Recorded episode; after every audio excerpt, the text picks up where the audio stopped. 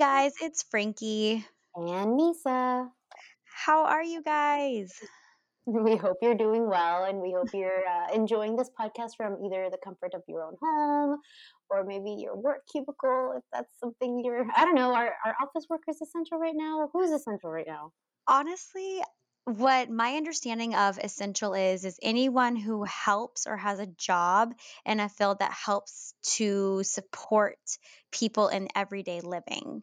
Um, so a lot of people are essential. Most people with jobs in offices, though, can work from home. So I guess it just kind of depends on your office or your building. So yeah, that's true. Actually, my sister's in Cali and she works with like disability claims mm-hmm. and stuff like that. So she actually still has to go to work and she has like, I mean, her commute is like 10 minutes now in LA. Oh, wow. it's kind of bizarre. What a but, time to be alive. yeah, pretty much. Um, anyway, guys, hi. Welcome to Soundtrack City. We are recording remote once again. This quarantine, guys, I thought that we would be back together and reunited by now, but unfortunately, that is not the case. Yeah, it's um, it's really hard to say when that is ever going to be like i was freaking out about everything and so i called my my friend and i wanted her to be rational and talk to me because i have this habit of reacting to things emotionally and um, one of the things i told her was just like you know everything just feels so bleak now like there doesn't really feel like in this moment in time there doesn't really feel like there's going to be a sense of normalcy coming back uh, soon or really ever um, like I told her that I tried to cheer myself up by watching old WrestleManias, of course, with like these are like the fucking ginormous, spectacular WrestleMania events with like 70,000 people in the crowd. And I told her how, in turn, it actually made me sad because it made me wonder, like, am I ever going to be in a crowd of 70,000 people ever again? Because right now it doesn't feel like it, you know? Yeah, like I feel like there's no end in sight at all. I don't know if things will ever return to normal. Like there's so much unknown, there's so much circumstantial. Um, and then there's supposed to be like a second wave of all of this. And it is beyond frustrating to not know. Um, it's kind of terrifying for my kids' sake, for job security for so many people.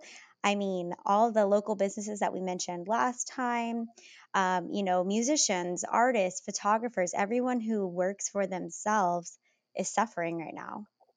Yeah, yeah. And um, speaking of the small businesses who may need our help at this time, um, we did uh, mention a few last episode yeah. uh, that we wanted to kind of help support and get the word out that they are still operating and that you can support them uh, if you have the means. Um, and we do have a few more. We're going to try to come up with at least a few each episode just to get the word out, like I said. Um, so, uh, Frankie, who do you yeah. have in mind? Okay, so I just recently found out about this amazing online cookie company that specifically focuses in the Cypress area. So I'm so sorry if you don't live in Cypress, but they have just delicious cookies and they deliver them to your house warm on your porch. They're giant. You get four giant cookies for $10. Um, they they're phenomenal. Like some of the best cookies I have ever had in my life. Uh, they are called Half Baked Goodness, which I love the name, of course. It's adorable. Mm-hmm. They feature a cookie of the month, and this month's cookie is called the Cadbury cookie. Um, it's like an Easter traditional cookie. My favorite is the creme brulee. And guys, they have gluten free, keto, and paleo friendly cookies. So they kind of cater to lots of different people. They also have um, some vegan options, and they are just so delicious. So again, if you're in the Cypress area, they do deliver. Now that doesn't mean that someone like in Alief or you know Sugar Land can't order. They just can't get them delivered um, the same day. So they'll have to wait a little bit longer for um, delivery or I'm sorry, shipping. So, um, so yeah, They are so, so good. And um, I know they have an Instagram and they have a website that I'll go ahead and have Misa put up on the blog. Sweet. Yeah, sounds good. Um, I might have to try them myself. Fuck. They're freaking amazing. Like, so good. The first time I got them, I was kind of like, oh, okay, you know, but Misa, that creme brulee is like the best cookie I have ever had. And you, I, I love cookies. I am a cookie connoisseur of sorts. Um, their oatmeal chocolate chip was divine. Um, the only one, and I'll give it, you know, just a raw, um, you know, feedback. The only one that I wasn't totally sold on was the uh, peanut butter supreme. Um, it was a little too dry for my taste. Peanut butter cookies can be difficult to get like a really moist peanut butter. Um, it did have a really nice peanut butter core, which was delicious, but the outside was a little dry for me. But all of the other ones, I had the creme brulee, I had the oatmeal chocolate chip, and then I also had the um, Oreo, which was their cookie of the month last month. Delicious, every single one of them. And they're ginormous. Like me and my kids each split them, and it took us like three days to eat it. Damn. So, yeah, they're so good. So worth it. So good. Um, I've also ordered them recently for like a thank you gift for someone who helped me out this past week. Um, and she even said that they were so good. And she was surprised. Like they deliver up until like almost 10 o'clock at night. And like I said, they were delivered hot to her house. That's awesome. Yeah. So I really hope you guys. Uh, you know, look them up. Half baked goodness. They're delicious. Again, Misa will tag them. Um, I have pictures, so we can definitely put those up on the Instagram as well. Sweet. Okay, cool.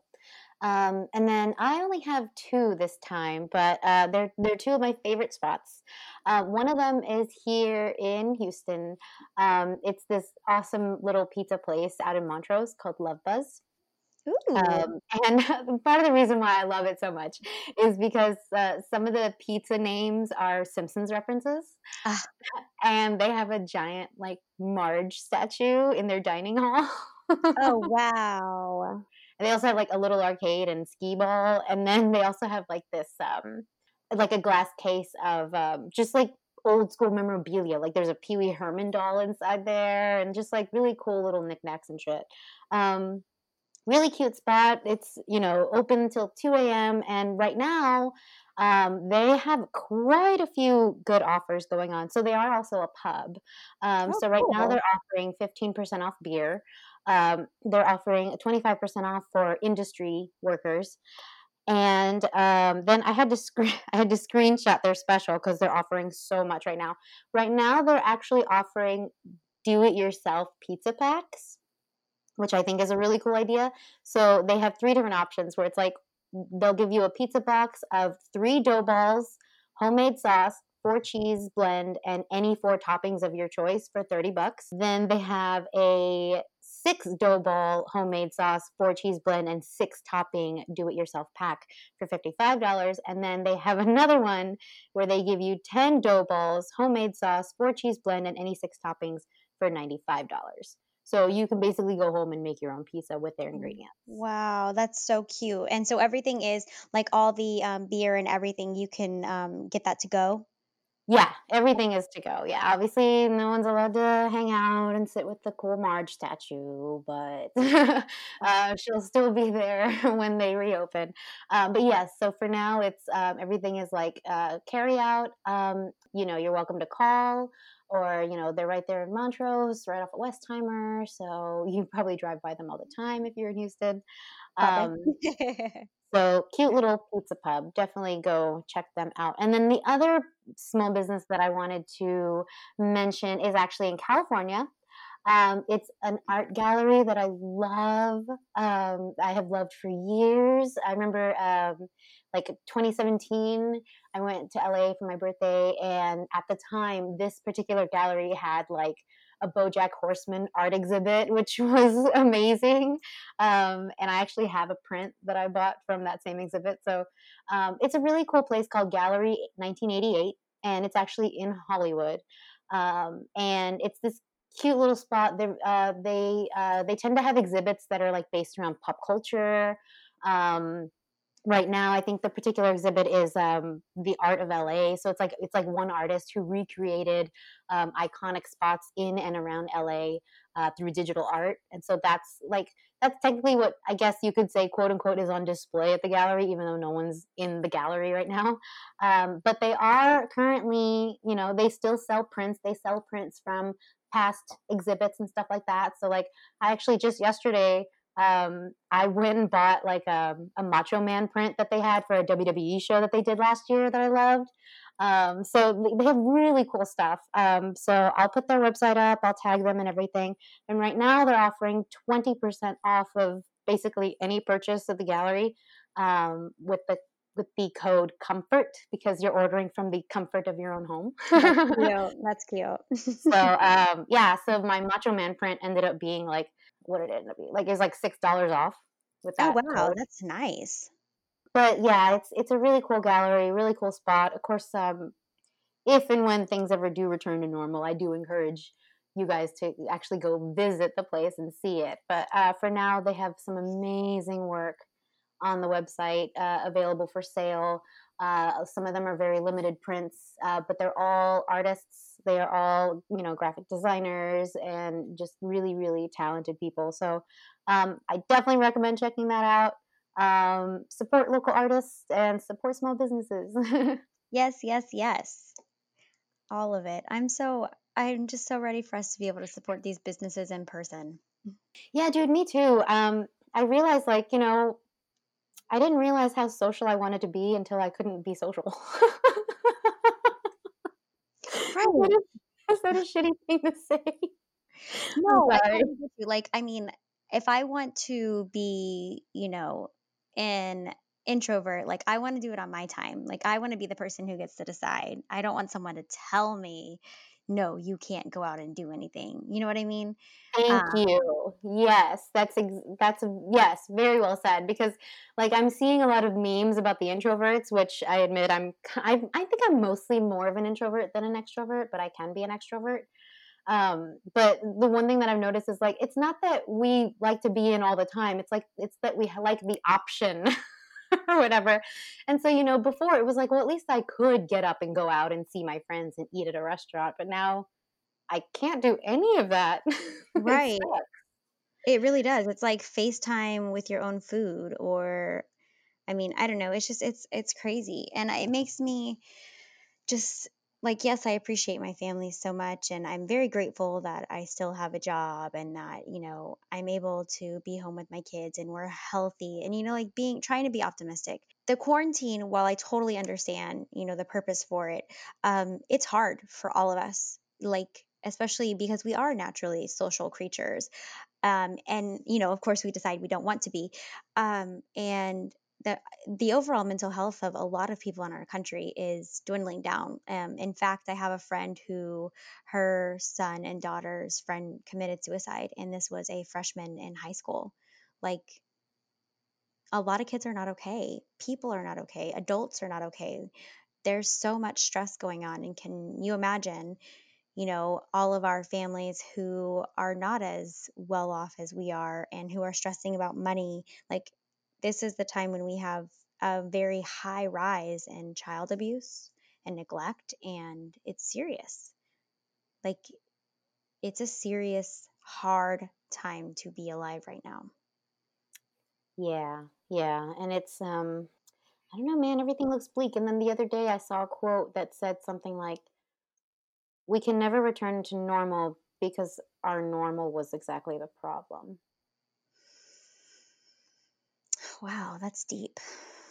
So it's like, and in a way, you kind of think like, well, now that uh, now that the quarantine is kind of forcing us to look at things a different way and to work a different way and to live a different way, like I think we as like mammals and as human beings, we're gonna find those little shortcuts and we're gonna go, we're gonna find those little like um, life hacks into kind of integrating this into being like our new routine. So in a way, we really won't return to normal because even if our routine does, we will be changed um, in such a way. Um, so it'll be interesting to see like like i said I, don't know if and when things will be back to normal. When when people have been using the phrase oh when things go back to normal let's get together. Oh i can't wait to see you when things go back to normal. And i just kind of like make a face when they say that because i'm like but you don't even know if that's gonna happen. Like for all we know and i'm uh, i say this in the, the best humor possible but for all we know this is the end of the fucking world which is why guys to you know shed some humor. Humor is the best med- medicine. Um, we decided that this week's broadcast would be about the end of the world because you know that's what it does kind of feel like. It does feel like we're slowly getting down to like right before a zombie apocalypse or you know uh, rationing of food which we're already seeing things like that. And just we're here to bring you some laughter in times of despair and, you know, uncertainty and darkness and, you know, just laugh it up. yeah, so we kind of decided why not get in the spirit of things and um, create a soundtrack for the end of the world just in case, just in case we need it. Case. you know, like you know, sometimes you hear the the whole like, what's what's the last song you want to hear before you die, kind of shit. And oh. I'm not saying that any of these songs have to be it, but I think these will at least make you feel better that we all have to go. Um, but it, like you said, was is so true, and um, it's something that I've been noticing. Like, granted, I know it's good to stay informed, but I also know that like constantly watching the news is just going to incite fear. So I really try to just I don't limit what my what I read, but I I do at the same time because I don't want to scare myself. Of course. Um, and so um, so the news of course is just on in the house all the fucking time, but I I just kind of walk by it. You know, like I I I hear bits and pieces every now and then, and I read shit on. I'm rotating between Twitter and Reddit, just like looking at news and headlines, and um, which I know is not the best source for news, but fuck you guys. Um, so uh, and and one thing that I started noticing is like you know we are currently in the stage of the crisis that the zombie movies skip over in the time lapse. Like you hear about the very first kind of infections and then there's always like a gap of time and then just everyone's infected and everyone's dead. And so I feel like right now I'm in the part of the movie that we never see. And this is like the mm. slow progression of the virus and it's gaining mobility and it's like reaching further and further and it's really kind of changing my perspective on on some of those like disaster movies um and then of course it's I, I just want to mention this because it is WrestleMania weekend. Um, and every, and if you've been listening to this podcast since the beginning, you know that I'm a huge wrestling fan. And WrestleMania was supposed to be today. It was supposed to be this probably eight, nine, ten hour, whatever, like fucking event as usual. Um, but even like even the world of wrestling uh, which is always there which is which they travel you know 300 days a year. You know, they do so many shows a week, so many shows a year. Um, they're those guys are probably home 50 days out of the year, if that. Whoa. And now with the whole quarantine and the virus and everything, like they have to do their shows in an empty performance center. And that's actually what has happened in WrestleMania. So instead of WrestleMania being at a stadium in Tampa Bay, Florida with 70,000 people, it's it was pre-taped in a performance center which is otherwise a, a training facility for up and coming like wrestlers who haven't debuted yet um, and there's no crowd. And it's it's really crazy to see how the world has kind of changed things um, and then of course you know all the other sports just completely got canceled. All the seasons are just fucking canceled. Um, and so you know, I'm at least grateful that something like WrestleMania and wrestling in general is still allowed to be a distraction. You know, it's nice to just tune out mm-hmm. and feel like, okay, this is still normal, even though it's it's a little tweaked. Um, but it's it's just crazy to see like just how deeply affected everything around you really is. Like everything is different. Everything looks different now. And hopefully like it's like we said before, like hopefully this just kind of starts changing people's perspectives on the environment, on humanity, kindness. Um, you know, I just yeah. Him I, I've been saying for a while that mankind needed a hard reset. Yeah, we said that last time. Like I and I do agree. Like there are some things that we really need to put in perspective. Um I personally do not like the fact that we are even more dependent on technology now. Um, but that's just me. I love technology for what it is, but I do think that we spend a lot of time focusing on that instead of really truly personal relationships. Um, and like everything I'm doing right now is online, like teaching online, meetings online. I hate it. I hate it. Um, and that's just me, and I know. But there are other things that I do think that this, you know, time has brought to light. Like there are people eating at home more. There are people spending more time with their families. There are people who are getting outside more, you know, the, for the first time in forever. There are people who are actually having to slow down and focus on family and life instead of just work, work, work, work, work. Um, and I do think that people who are used to constantly going and going and going are having a true reset because this is really causing you to slow down and prioritize your life. Yeah, you're right. Um, it's for some, this is a nice, like, not not necessarily a break. I don't want to say that because it's just it's way too light a word for these conditions. But like, yeah, that's true. There are a lot of people whose whose routines um, just kind of prevented them from slowing down and breathing and you know maybe getting extra sleep at night and um, so for those people who who are able to slow down in this in this particular time like i hope that they are kind of taking that time to rejuvenate in a sense to do things that they didn't have the chance to do before you know to catch up on something that they've been putting off because of a b or c. Right. Um, at the same time though it's unfortunate that like not everyone kind of gets to sit at home in their bathtub watching their favorite TV show. Some people still are having to work. Some people are still having to hustle, uh, not necessarily from home, but you know, in general. And I know that's stressful too. I know you told me like, like doing everything online is so much harder than being like there physically with your kids and teaching them in person. Yes. Um, I can't imagine like just how how hard that is to to go from like just having a classroom of kids to just having to depend on like messaging back and forth and like depending on I don't know. It's just crazy to me, but it is. And I'm going to jump on my soapbox really quickly here. I completely understand that like yes, life has to go on. We can't just stop and, you know, not do any learning. But I think it is absolutely ridiculous that we are expected to teach children who are in a crisis. Everybody is in a crisis right now. The entire world is we are asking them to just forget that all of this uncertainty is happening and you're going to learn new skills right now in a different way, in a different manner. Like to me, that is that should not be the priority. My priority should be checking in on that well-being. My priority should be like, let's just talk. Tell me how your day's been. You know, did you get to go outside today? Did you go for a walk? Things like that. Like that is the most important thing because again, I've said this several times in several podcasts if you've followed us for a while that the most important thing of teaching is having a relationship with your kids. And right now, I feel like they need to know that they're that I'm still here. I'm still thinking about them. I'm still trying to find ways to create plans and do things for them that are on skills that they already have. But no, I'm not expecting them to learn brand new skills and no, they're not going to be retained. I just feel like we need to shift that focus because our kids are stressed out enough. Case in point, a child just committed suicide over everything that's supposed to be going on. It's just, it's a lot. It's a lot.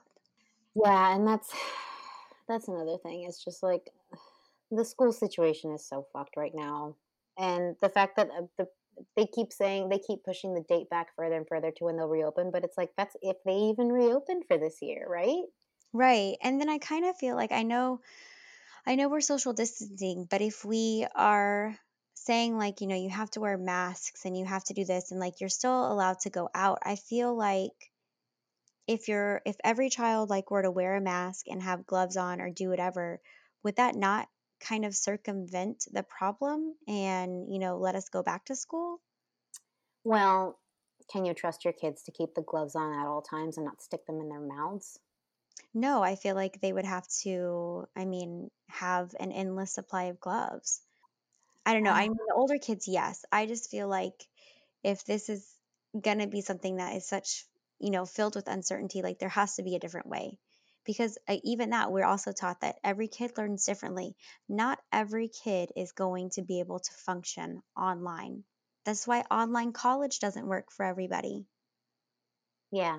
Yeah, that's true. What about video lectures? Like, at least they'd be able to see you. They feel like you'd be talking to them. Like, what if you made all your lessons into video? Like, So that could work for some kids. For me, it doesn't because since I teach special ed, I would have to make videos for every single lesson for every single child on what they're working on because every child that I teach has a different goal or a different skill that they're learning.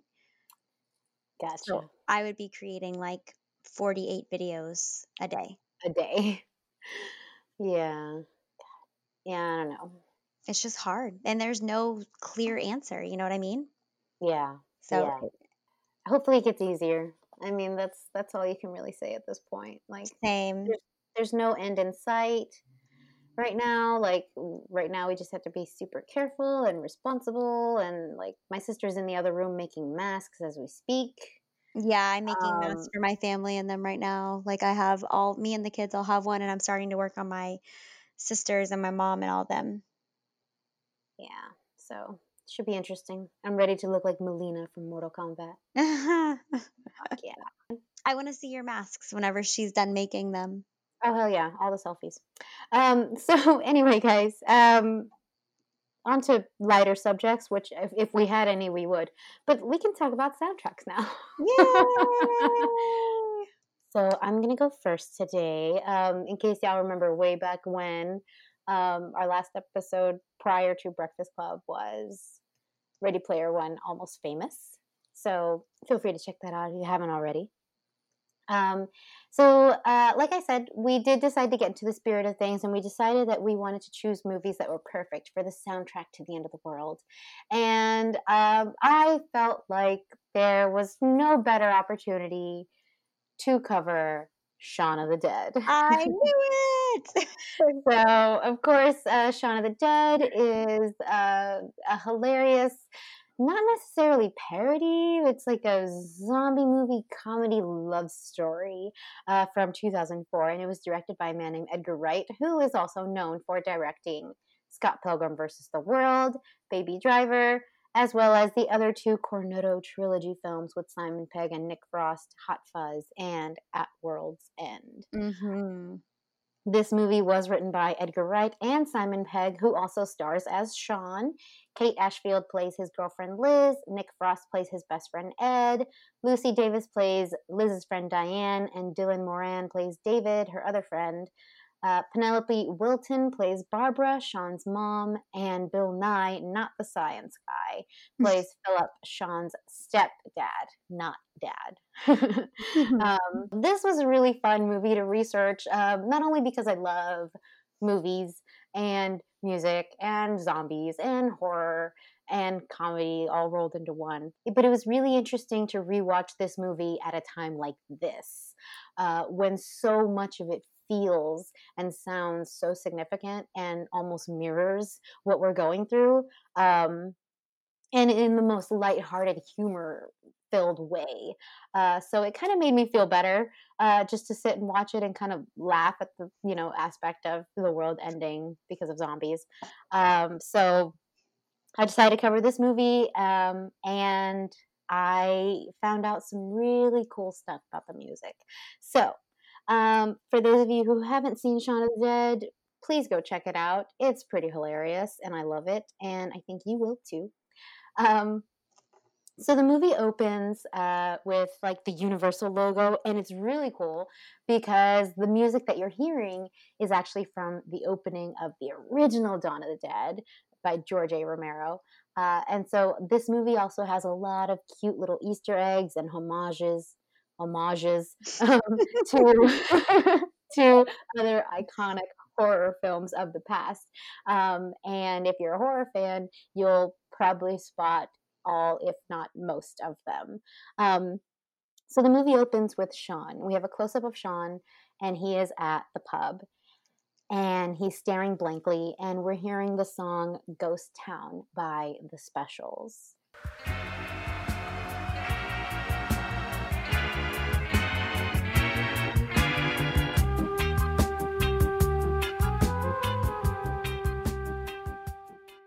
And then we hear the bartender, and he says the first lines of the movie, which are "Last orders, please," which I thought was kind of like that's another thing that I love about this movie is all the foreshadowing, whether it be like dialogue or visual. Um, it's really fun to spot these little things, especially when you rewatch. Um, so it's Shaun and his girlfriend Liz, and they're talking about his best friend Ed, and she's basically saying like she doesn't really like that he brings Ed to all like wherever they go. And Shaun's like, Well, I, I bring him because like he doesn't have very many friends. And then Ed pops up and he's like, Can I get any of you cunts a drink? Besties for life. They're like, no, we're good. And so Liz is just like, well, every time you bring him, like, it makes me feel like I have to bring my flatmates and you don't like them and it's like David and Di, and they're sitting right next to her. And so, um, you know, they're just kind of talking about like their relationship, and she's saying like, you know, even our anniversary, we spent it here at the pub, and you know, I want to travel, I want to live, I want to see places. You know, I've never even met your mom, and they've been dating for quite a while so it's weird that they haven't met. Um, there's this really funny little rocky horror moment where they all like say each other's names really fast. It's like ed shaun guys shaun liz. And so then um, shaun's like shaun tells liz like okay like yeah i know it's been whatever but uh, things will change i promise. We'll start tonight. We'll go have a nice dinner somewhere. The place that does all the fish and things will get better i promise and she's like really? Like you know she's skeptical. Mm-hmm. and he just kind of he kind of makes a face like he like he realizes what he said and that he's gonna have to follow through with it. And then we hear the bartender one more time and he calls last call. This time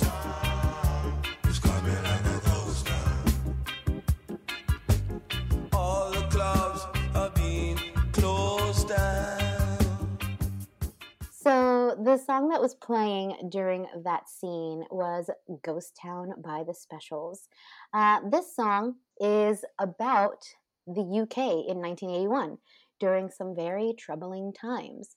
This is an apocalyptic reggae song recorded in April 1981 and dropped on June 12, 1981. At the time, the people were becoming very resentful of Margaret Thatcher, who was the prime minister. Uh, within one year, unemployment had jumped from 1.5 million to 2.5 million. Racism was already really heavy in society, but to make matters worse, the jobless rate for ethnic minorities was on the rise at 82%. And the Specials, being a multiracial ska band themselves, took this personally. The Specials are a septet from Coventry, England, formed in 1977. Um, they are an English two tone band. Two tone is um, the name of a genre of British music. It's a fusion of ska, punk, and new wave. Oh, okay. If you can imagine that. At first, their lineup changed a bit, but the first steady group lineup had nine members in it. Um, oh, wow. So before deciding to call themselves the Specials, they were called the Automatics, and then they were called the Coventry Automatics. Then they became The Special AKA, and an early fan of theirs was none other than Joe Strummer of The Clash. Um, so when he saw them, he asked them to come on tour in the UK with his band. And so they changed their name to the Specials. And soon after that, they recorded their debut album in 1979, produced by Elvis Costello. Oh um, my God, that's amazing. So cool. So, after recording their second album, conflicts within the band began. And so they took a brief break from recording and touring. And when they came back, they recorded Ghost Town, which is a non album single, and it hit number one in 1981. The band was led by keyboardist Jerry Dammers, who wrote Ghost Town. He also wrote this in response to a riot in Brixton in 1980, as well as what he was seeing places become on their most recent tour. Uh, quote, in Liverpool, all the shops were shuttered up, everything was closing down. Dammers said that Margaret Thatcher had gone mad, closing down industries, and he says as he toured, he could see and feel the frustration in the crowd. He would see old women in Glasgow selling their household items on the street for money. Um, at the time, Dammers had challenged the band to start playing with new sounds. And on their previous album, he kind of went autopilot, so to speak, by using dialed in Muzak style keyboards. But this time he wanted to do something different. Uh, his goal was for this song to sound a bit Middle Eastern, like a prophecy of doom. The song features the quote, dreaded diminished chord, or as some people would refer to it, the devil's chord, which according to some could get you hung in the Middle Ages just for playing it. Oh, uh, wow. A transcendent 2000 synthesizer creates the ghostly sounds at the beginning of the song. And the day before this song hit number one, riots broke out all across Britain. That's crazy. Yeah. So um, I, I had to pick this song not only because it's the opening of the movie and it kind of sets the tone for Shaun's relationship with his girlfriend and has zero to do with the zombies at all. Um, I just felt like this song is so significant right now, especially the lyrics. Uh, some of the lyrics include This town is coming like a ghost town. All the clubs have closed down. This place is coming like a ghost town. Bands won't play no more. Do you remember the good old days before the ghost town? We danced and sang and the music played in the boom town. Government leaving the youth on the shelf. This place is becoming like a ghost town. No job can be found in this country. Can't go on no more. The people getting angry. Wow, those lyrics are deep. Yeah, and it's I hate to say it, but I mean, I've always kind of believed the theory that history will always repeat itself.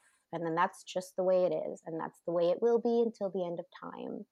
Right. Unless we drastically change things, exactly. which we know isn't going to happen. Exactly. And people are constantly referring to, like, oh, 100 years ago, the plague, and 100 years before that, this. And it's like, well, you know what? this is kind of like that. and you wonder why. Go read the history books, you fucking find out why. And so it's, um, that's just eh, it, when I was reading about this, and granted, it was a completely different country under completely different types of government. Um, it's another it's another type of like universal song, um, especially at a time like this when I think everybody can relate to just the frustration and the uncertainty, like you said before. Um, you know, uh, a song like this. Um, I'm not a fan of reggae. Mm-hmm. At least I didn't think I was. Um, but I can really appreciate this song now more than ever um, because it's it's like it. I mean, obviously, it was art imitating life, but now it's like art is imitating this life. So that song starts off the movie. Um, so then we get the opening credits, and we see people at work, and we see like people like working as cashiers or shopping cart wranglers, or they're waiting for the bus, and everyone looks like zombies already. Uh, everyone's mm-hmm. very like just automatic. Everyone's just kind of robotic. Everyone, it, everything just looks very mundane, and even the colors are kind of muted. And so we see that Shaun lives in a flat with Pete and Ed. And Pete actually like has a job, but Ed doesn't actually do shit around the house, like plays video games and that's it. Sounds about right.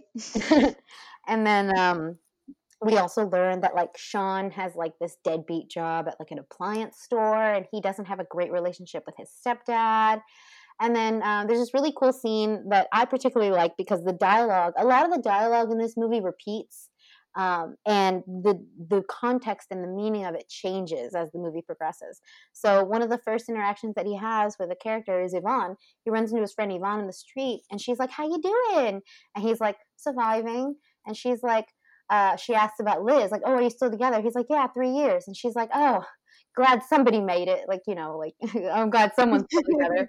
Um, and as all this is happening, there's like an accident in the background, and an ambulance pops up, and there's like some panic going on and they notice it, but they don't pay attention. They're actually talking louder, trying to hear each other over the sirens, but they're not actually giving a fuck about what's happening. So it's that's another really funny thing about the movie is like you're constantly seeing signs that the zombie apocalypse has started, but Shaun is just so wrapped up in his own life that he's not really Yes. and it's almost like comical. Like, how do you not notice? Like, how do you not see what is happening around you? And he's just so oblivious. Yeah, yeah, that's true. And honestly, like, I found myself kind of relating to it because, like, because I'm an introvert, I didn't learn about the severity of the virus until they like shut down the rodeo. Um, like, I've been so sheltered. I didn't. I mean, I'd heard about it, but I didn't like. I guess I didn't think that it would spread the way it did. Like, I didn't. I heard about it like in January, and it it, yeah. it was so early. And you, really, I don't think. I mean, of course, the fucking government is just shit at communication. So how the fuck would we know anything, right? Um, right. Well, even that, I feel like now there's so much miscommunication. Like, look, if we're gonna be in quarantine, like quarantine the shit. You know what I mean? Like, lock it down. Yeah. Don't like, okay, but you guys can go to parks, you know, you, yeah, y'all can go to the grocery store. Like, if you want us to change things, like, you've got to be strict about it. Like, because I feel like it's very gray and that's not going to fix anything. No, yeah, you're right. And I, I think, I think another really big uh, issue right now is all of the misinformation thanks to the internet and corrupt news sites. So, um, so Shaun fucks up the reservation for him and Liz. So, like the nice place is all booked up, and so she try he tries to get her to meet at the Winchester, which is what she said she does not want to do anymore, and so she hangs up on him. He goes to her flat to pick her up, and David and Diane are there, and like they go into the other room, and she's like, "No, I'm not going to go to the Winchester with you. I'm going to go out with David and Di." Which I'm like, zombie apocalypse has already happened. Where the fuck are you going to go? Um, but she's like, I'm gonna go out with David and Di. And Shaun's like, let's go out together. And she's like, oh, you hang out with my friends, a failed actress and a twat. And he's like, harsh. And she's like, your words. And he's like, I did not call Diane a failed actress. it gets me every fucking time. It's the greatest. It's the greatest fucking bit of dialogue. He is hilarious He's in this so movie. This script is fucking gold, dude. It was awesome. Um, and so then, um, so then they sit and end up having like a serious talk. She says, "If I don't do something, I'm gonna end up in that pub every night for the rest of my life, like those other sad old fuckers, drinking myself to death, wondering what the hell happened." And oh, that and it's a very honest response to her frustrations with him and she breaks up with him. So shaun cries and he goes to the winchester and ed is just like fuck her. So they drink. They just drink until the bar closes and then so shaun is still sad. He, he misses her. He loves her. And ed's just like hey you know i know you're sad but I'm not going to bombard you with a bunch of cliches. You know, I'm not going to say there's plenty of fish in the sea. I'm not going to say if you love her, let her go. But I will say this it's not the end of the world. And then you hear like dun dun dun. and then um and then you hear like a banging on the door and you saw like a shadow like creeping up behind Ed and it's someone trying to get in. And John, the owner, is like, We're closed and then the person stops banging and they walk away. And it's a it's a it's a fun little jump scare and that's kind of when the movie really starts rolling. Um, so the next morning zombie apocalypse has hit like the streets are empty, car alarms are blaring, windshield is broken. Like Shaun doesn't notice any of this. Like he goes to the store like usual. He doesn't even see the bloody handprints on the cooler when he gets a Coke. And like he doesn't notice anything is weird until he actually gets home. And so him and Ed actually encounter a few zombies. And it's not until they actually have to kill one that they're like, okay, let's watch the news. What's happening?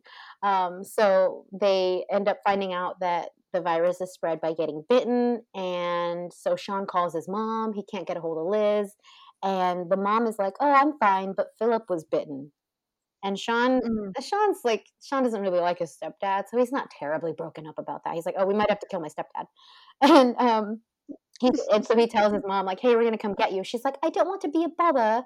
And Ed's like, we're coming to get you, Barbara which is a beautiful homage to Night of the Living Dead, the original. um, I love the way he says it. It's so funny. And if you've seen the original Night of the Living Dead, you know um, that very famous, they're coming to get you, Barbara. so, um, so but Shaun the way he says it, yeah, yeah, it's great. He did a re- he did a really good job with that delivery. I die. and so then, um, so they sit down and they're like game planning, right? And so Ed's like, okay, what's the plan? And as Shaun tells him the plan, we see like the scenes play out like they're playing out in his imagination, like the way he thinks they're going to go. And as we see his plan and all the variations of it, we're hearing the song Zombie by Goblin.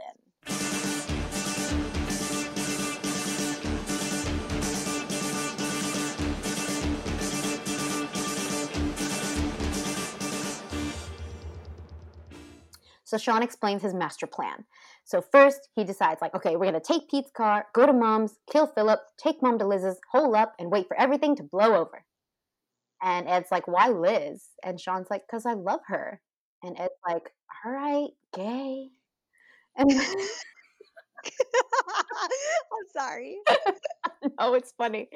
And so then um then uh but then ed's like well i want to go somewhere where i'm comfortable like i want to be able to smoke i want to be able to drink and he like you know so then shaun decides okay never mind let's uh let's take pete's car go to mom's kill philip take mom pick up liz bring her here and wait for all this to blow over. And then ed's like yeah but you really want to bring her here? I mean look at the state of it. And the fact is like this place was a mess before the zombies. Now they just happen to have a dead zombie in their living room so they're like, no, we can't bring her here. So then finally, he's like, okay, I want to go somewhere safe. I want to go somewhere familiar. So obviously, Shaun changes the plan too. Okay, take Pete's car, go to mom's, kill Philip, take mom, pick up Liz, go to the Winchester, and wait for all this to blow over. Yes, that's the winner. and uh, and in every plan, Shaun and everyone is super happy, and they're cheering at the end, and they're all having a drink, and they're all just going to kind of like quarantine themselves until the virus is gone. Which doesn't that sound familiar? yes. Hey guys, the answer was in Shaun of the Dead the whole time. So, um, and so of course, like I said, um, every time we saw his plan play out in his head, at least, we were hearing it underscored by zombie.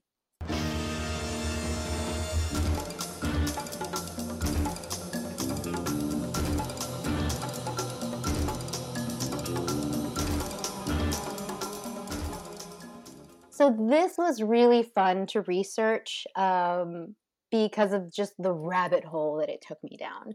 Um, I was already really familiar with Goblin um, because I know that they have collaborated a lot with Dario Argento, who to some is the master of horror.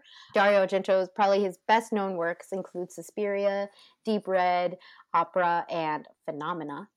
Um, not a Scott Steiner thing, but Phenomena.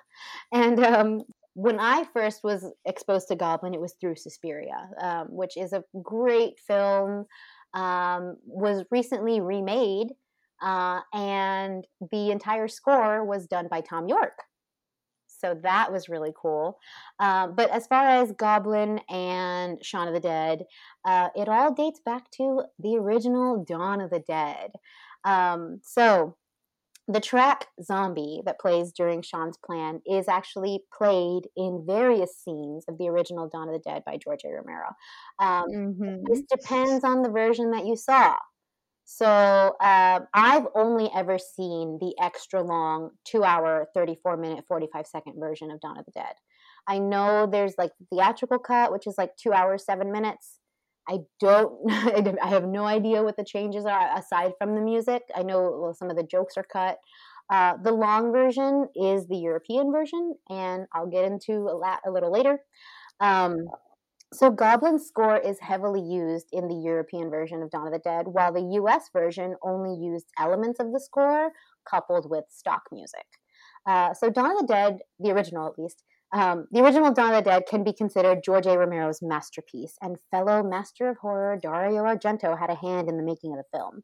The two were fans of each other's work, and when Dario Argento heard that George Romero was considering a sequel to Night of the Living Dead, it was Argento's idea for Romero to come to Rome and write the script because he said he would have no distractions there. So the script was written in three weeks, and Argento went on to provide most of the soundtrack for the film and in exchange for the rights to edit the film however he wanted for foreign markets, he helped with the funding. Uh, Romero once said there are roughly 10 different versions of Dawn of the Dead. Wow. Yeah, I can't That even imagine. Yeah, it's crazy. And uh, this is probably my favorite sentence in my entire like history of doing research for this podcast and all 18 episodes. It was Dario Argento who introduced George A. Romero to Goblin. I just think that's there's a lot of awesomeness in that sentence. Um, Edgar Wright refers to this track as a classic track by acid jazz prog rockers, um, which now makes me feel like I need to drop acid and listen to Goblin. Um, they have also gone by the names Back to the Goblin, New Goblin, Goblin Rebirth, The Goblin Keys, The Goblins, and Claudio Simonetti's Goblin. They are known for their music and collaborating with filmmaker Dario Argento, of course. The band were recording as Cherry Five when they found out that the director was looking for a rock band to do his soundtrack. The band replaced a famous jazz musician named Giorgio Gaslini. The band changed their name to Goblin right before recording the soundtrack, and they composed three of the featured tracks. I I mean I could go on. There's so much about like the collaborations between Dario and Goblin.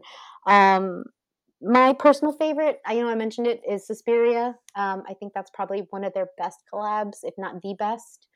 Um, but th- this movie, of course, made me revisit the original Dawn of the Dead. So I had that on in the background a couple days, and um, it's so like yeah, it plays randomly throughout. It plays the beginning. It plays like as they're escaping the news station. Like it, Goblin appears a lot in the extended cut. If you get a chance, I highly recommend finding the original Dawn of the Dead two hour, 34 minute, 45 second version. It is the best one. It's the only one I've seen, so it's the best. And um, the, yeah, the music is is very well done. It's specifically done for that movie and as an homage to the movie and like also a callback and reference. Uh, it was used in Shaun of the Dead, which I thought was a really good choice. That's awesome. So Shaun and Ed are about to leave the flat to go get mom, and um, Shaun looks outside, and Ed's like, "Are these zombies out there?" He's like, "Don't say that." And Ed's like, "What?" He's like, "That the Z word." He's like, "Why?" He's like, "Cause it's ridiculous." and this is, of course, a reference to the fact that very few zombie movies actually use the word zombie. Um, Yep. Walking Dead calls them walkers, or like whenever a new character is introduced on Walking Dead, they have a new name for it, like Deadhead or some shit like that. Um, but like eh, when I rewatched the original Dawn of the Dead, fucking Ken Foree straight up calls them zombies. So it's Yes. it's not entirely accurate, but it's definitely not used commonly. Like I know the remake of the Dawn of the Dead, they never used it once. Um, and just depending on, I think it just depends on the script writer and the movie and the director, but uh, very few of them actually call them zombies because in a lot of zombie movies, zombie movies aren't canon. Like zombie movies don't exist in zombie movies. It's not like Scream. You know, Right, Like right. in Scream, they knew about Michael Myers and Freddy Krueger and shit like that. But in zombie movies, it's like they've never heard of zombies and they've never seen a zombie movie. Right. So- Never seen a movie, never a magazine or anything mention that, any kind of pop culture reference. Exactly. Um, so that's what's great about Shaun of the Dead is that it takes all those references and it just kind of turns them on their heads. Um, so that's that's one reference that I loved and had to include. Um, so they get in Pete's car and they're driving off and they're about to get bombarded by these zombies, but they drive off and they hear like the news. Uh, they're talking about how the dead are returning to life and attacking the living. And instead of listening to the news, Ed's like, let's put something else on. So he pulls out a tape and he sticks the tape in and he starts blasting Orpheus by Ash.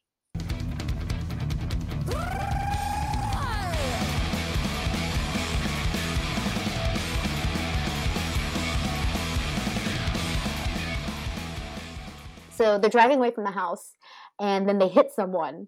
And at first they stop because Shaun's worried, but Ed's like, whatever, he's gonna be dead anyway. And then they see the man like they see the man like reanimate and they're like, oh thank God. And then they drive off. And so then so they get to mom's house and Ed is like in love with the Jaguar. There's a Jaguar in the driveway. He's like, wow, that's a gorgeous car. And Shaun's like, yeah, it's Philip's. I'm not allowed to drive it. He got mad at me once for sticking a candy bar in the glove box and, you know, shit like that. So, um, so Shaun's like, okay, let's go inside.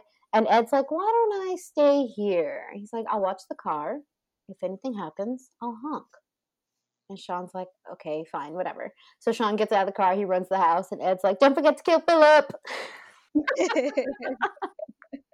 so Orpheus by Ash is the second single from the band's fifth album, Meltdown. The single was released on May 3rd, 2004, and the album was released on May 17th, 2004. It found a spot on the UK singles charts, lucky number 13. Uh, the B side to this single was a song called Everybody's Happy Nowadays, which is also featured in Shaun of the Dead. They play it in the scene where he's buying flowers, and then it's also the second song during the ending credits. Orpheus was written by Tim Wheeler, lead vocal and lead guitarist of Ash. They are a rock band of Northern Irish descent and they formed in the late 80s. Founding members include bassist Mark Hamilton and drummer Rick McMurray. It wasn't until the late 90s when touring with Weezer that they realized that they felt limited as a three piece. So they added a second guitarist and vocalist, Charlotte Hatherley. Their third album, Nuclear Sounds from 1998, flopped right around the time that the band was feeling the pressures of touring. Eventually, Wheeler disappeared, and when he reappeared, he made a quote, self depreciating, blood, drug, and sex fueled music video for their song Numbskull, um, which was also featured on the failed album. Ash almost went bankrupt, and the band got together to write songs, and this resulted in their successful album, Free All Angels. This is a cool little tidbit, uh, but it doesn't have a happy ending. Um, in 2003, news leaked about a horror film that Ash was working on, only described as a quote, teen slasher called Slashed. Apparently, it was shot on a video camcorder during their tour in the US and the UK. Jed Shepard wrote the screenplay and Alexander Marks directed it. Some of the actors, quote unquote, featured in the film include Chris Martin and Jonny Buckland of Coldplay as the detective. What? Yeah, they play detectives. Also in the film, Moby as himself and Dave Grohl as himself. Shut up. the film has never been released to the public. Oh. yeah, I know it sucks. Um, as far as Ash goes, Charlotte Hatherley eventually left the group, and the remaining original three are still active. That's awesome. So that was pretty. Such a cool tidbit. I know. I and uh, yeah, I, I, went ahead and like searched it just to see like what I could find on it. Um, because obviously that was like 2003, so it's like, well, maybe it leaked onto the internet somehow. Um, and I didn't find anything. I didn't find video clips. I didn't look very far to be fair. Mm-hmm. But what I did find was like um, it has an IMDb page with like zero info on it, and someone left a review as if they'd seen it. But I'm like, how the fuck did you see it? Um, so anyway, it probably looks like a shitty student film or something, but I'm still curious. Um, so it'll be interesting to see if that ever surfaces. But I don't know, man. It's been like 16 years, so we'll see. Um, so we get a little further in. Philip gets attacked when they try to leave Barbara's house. So um, he's bleeding, he's holding onto his neck, but they bring him anyway to pick up Liz and David and Di. So now everyone's cramped in this car, uh, which, by the way, they switched to the Jaguar because Ed purposely crashed Pete's car so they could take the Jaguar. so fucking stupid, whatever. Um, and so then um, they so Philip turns into a zombie and they abandon the car eh, with him in it, which I always thought was stupid.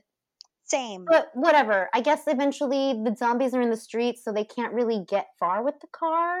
To be fair, I don't know. I mean, uh, they would have had to. Do, they would have had to drive out to the country where like it's empty or something. Right. I don't know. I don't know. But I thought that was dumb.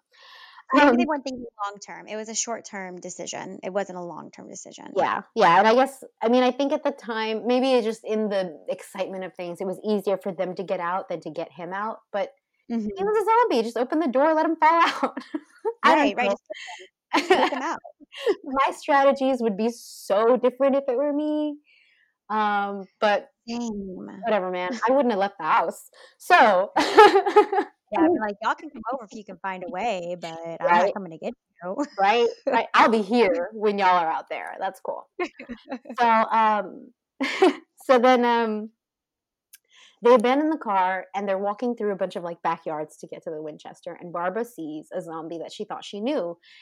and we don't really see their exchange but eventually like shaun gets into a fight with the zombie and so they decide that in order to cross the street to get to the winchester they're all going to pretend to be zombies so they're all like like they're like they're walking like fucking zombies but they all look really awful they are the worst zombies ever awful just it no they they should at least be able to smell them right i mean it's hot flesh i always thought that was weird it wasn't thought out yeah, like it's kind of like when you're at a Mexican restaurant and like the sizzling fajitas like walk by. Isn't that what they would smell like? I'm sorry. Yes, exactly what they would smell like. I'm sorry.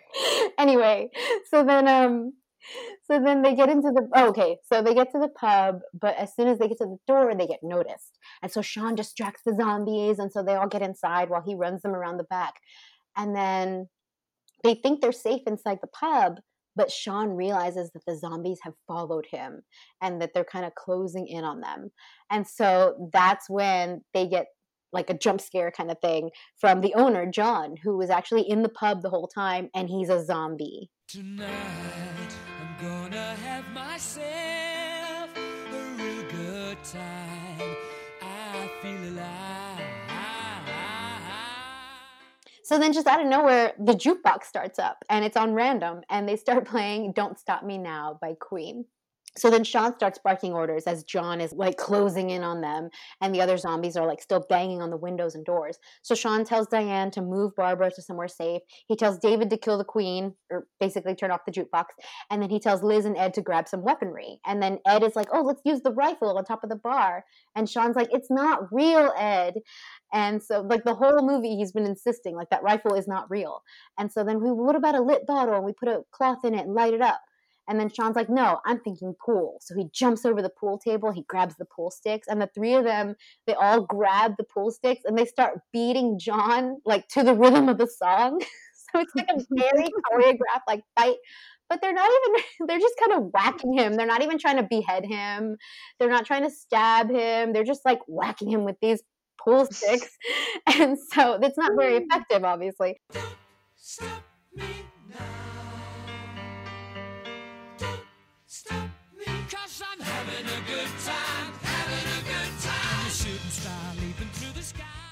And so David can't turn off the jukebox. And so Shaun's like, well, go, go flip the fuse.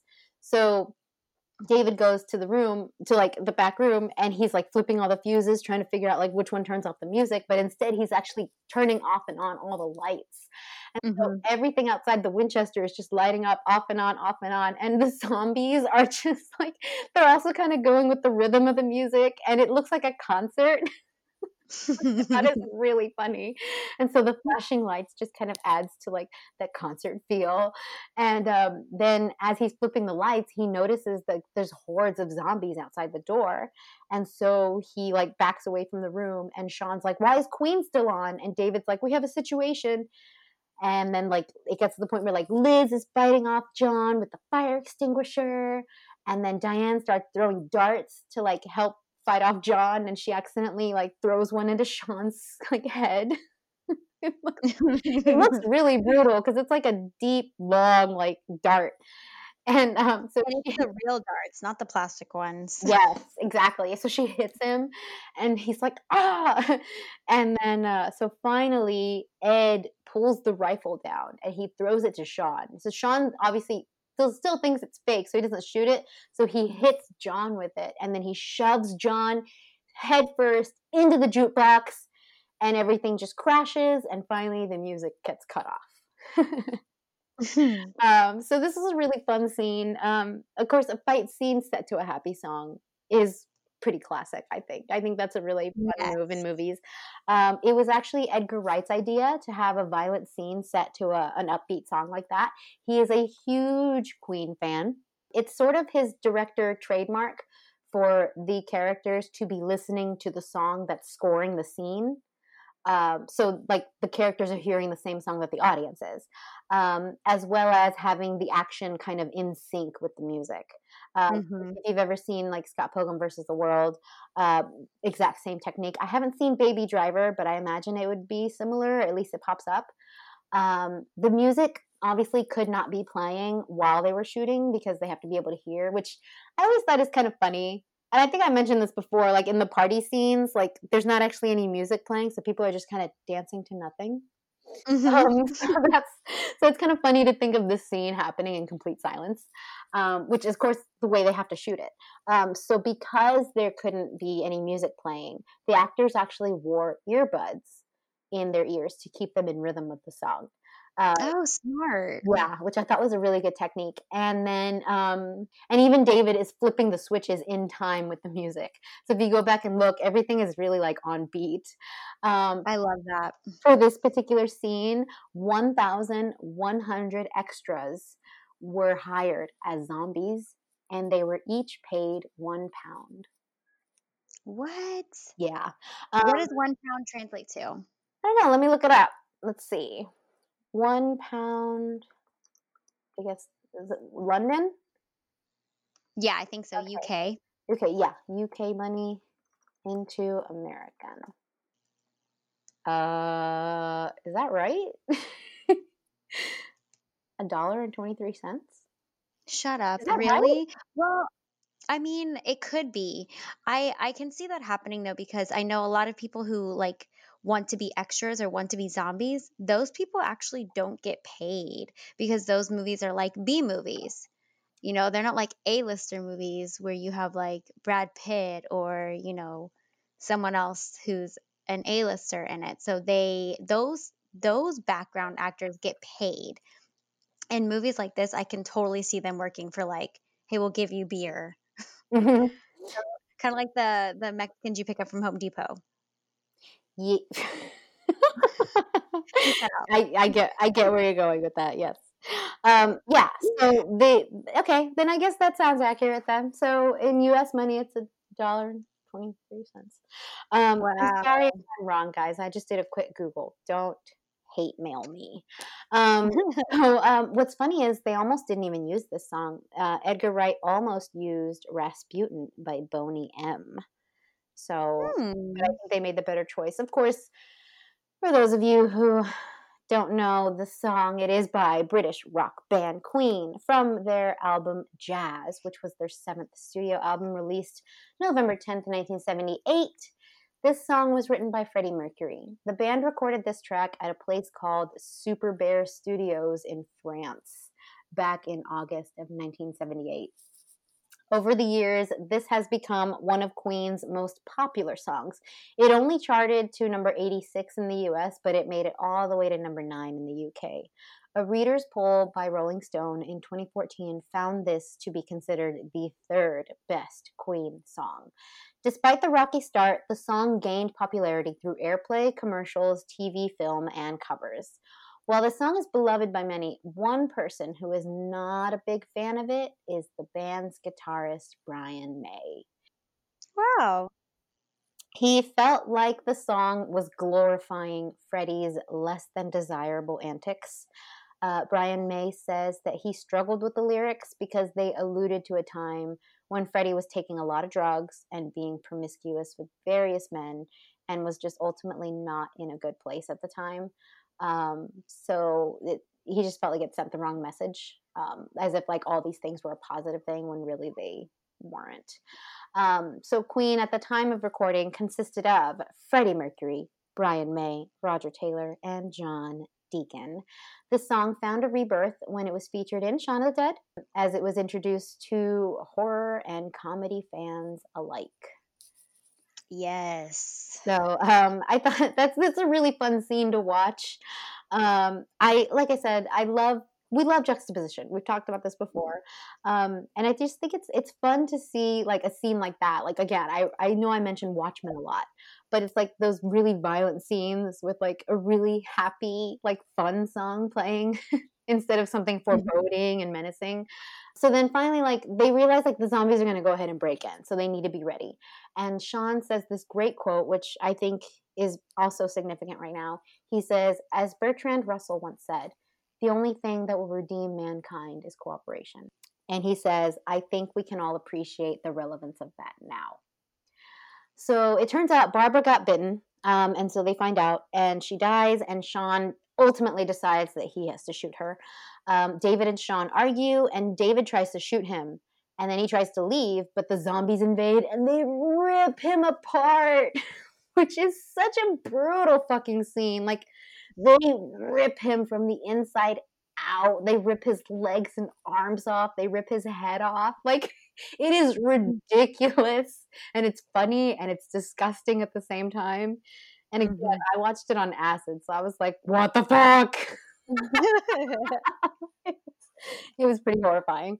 And then all hell breaks loose. Like Diane runs out because she's like, I'm coming, David. And it's like, dude, they ripped him apart. Where, where are you going? Where are you going? she opens the door. She lets them in. She starts fighting them off. She disappears.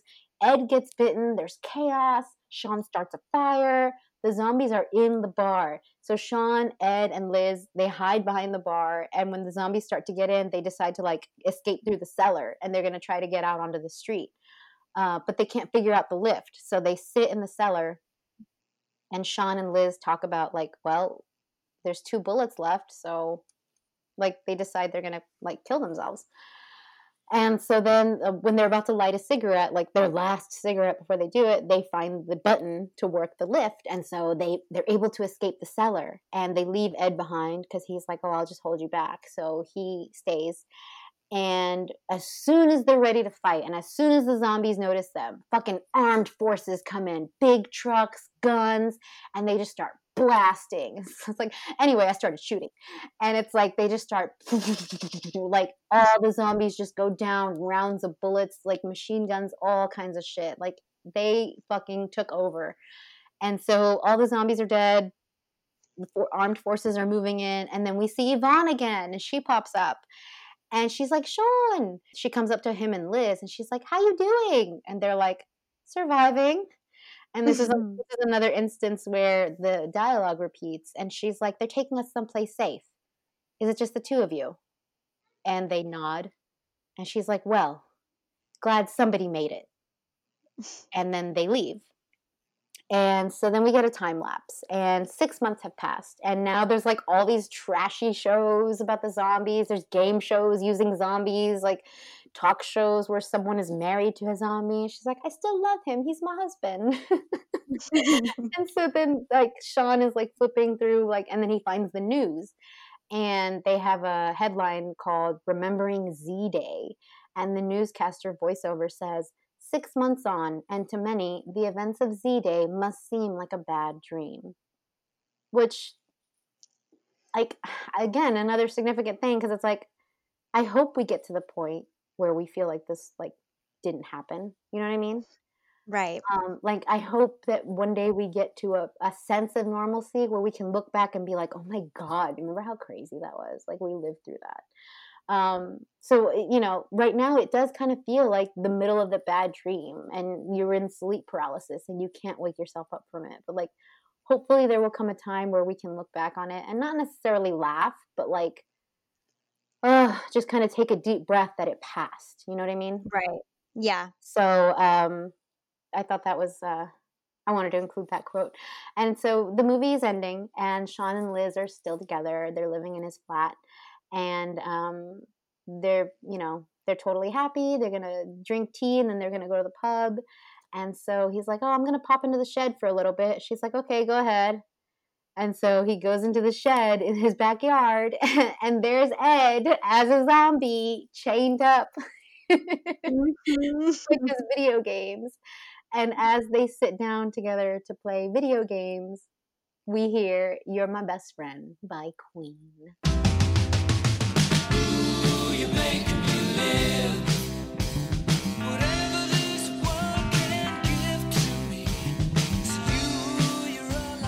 this song was written by bass player John Deacon.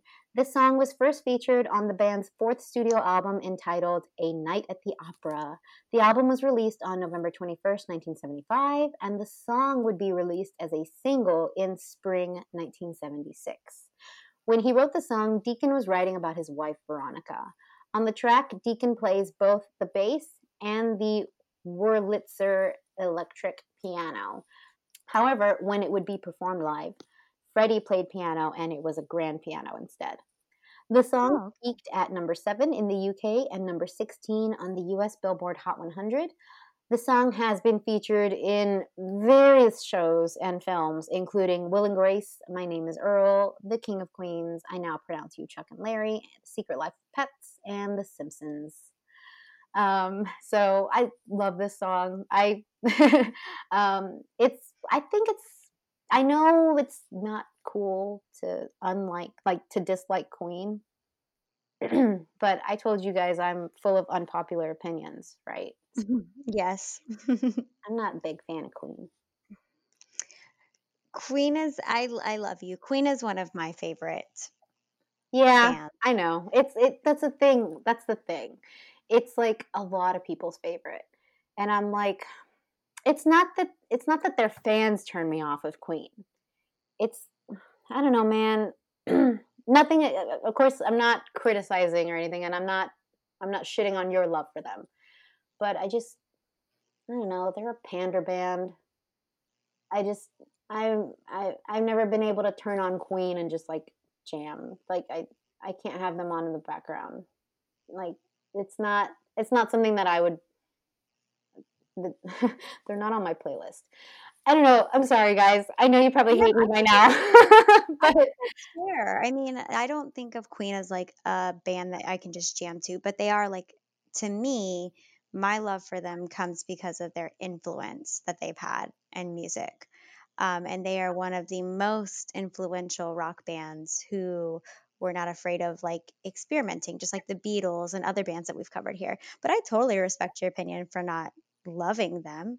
yeah, and I mean, I'm not saying that I I'm not saying that I would never listen to them. I mean, obviously my friends love them. Alan loved them. hmm King Finn covered them for an entire set. Like that was fun.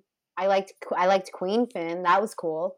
Um, but I don't know. I just I've never been able to get into Queen. I do have respect, for, of course, for Freddie Mercury. It's kind of like I know I've brought this up before, but my stance is very similar to like Hansel with Sting, where it's like, oh, I hmm don't actually listen to his music, but the fact that he's making it, I respect that.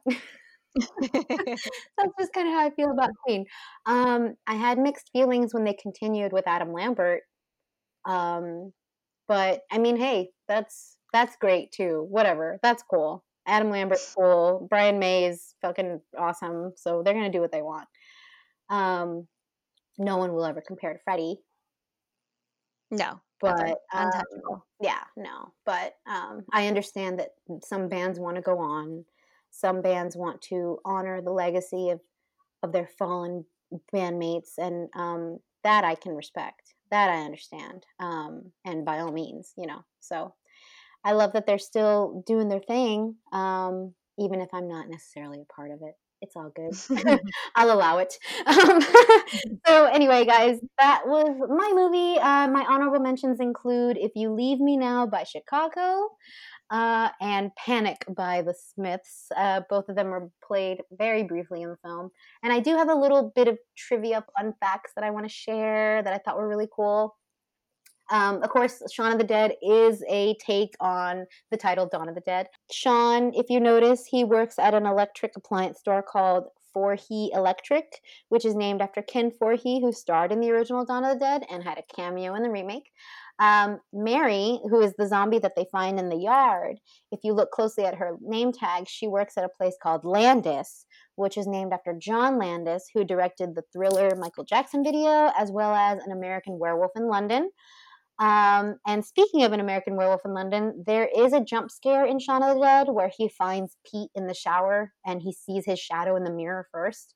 And that um, that reveal is actually framed almost exactly like a scene in An American Werewolf in London.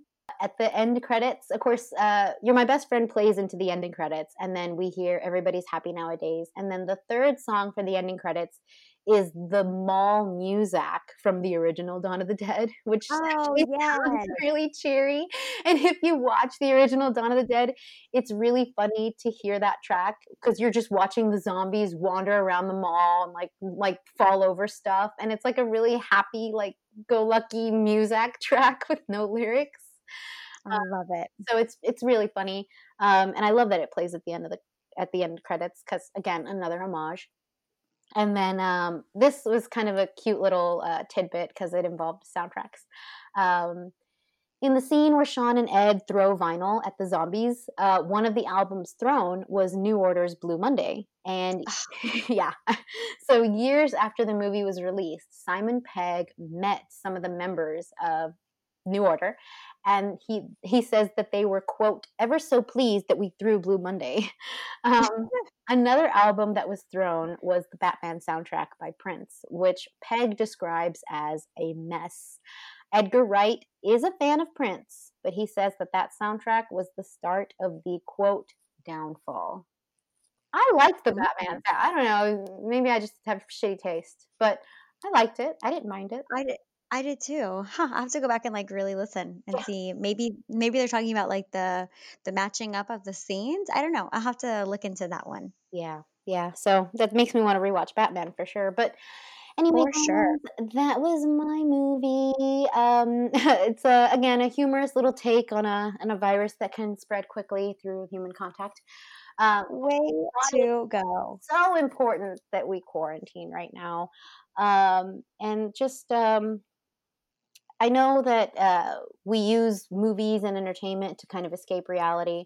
I mean, but honestly, it lately I've been having trouble getting distracted just because everything just leads back to this timeline.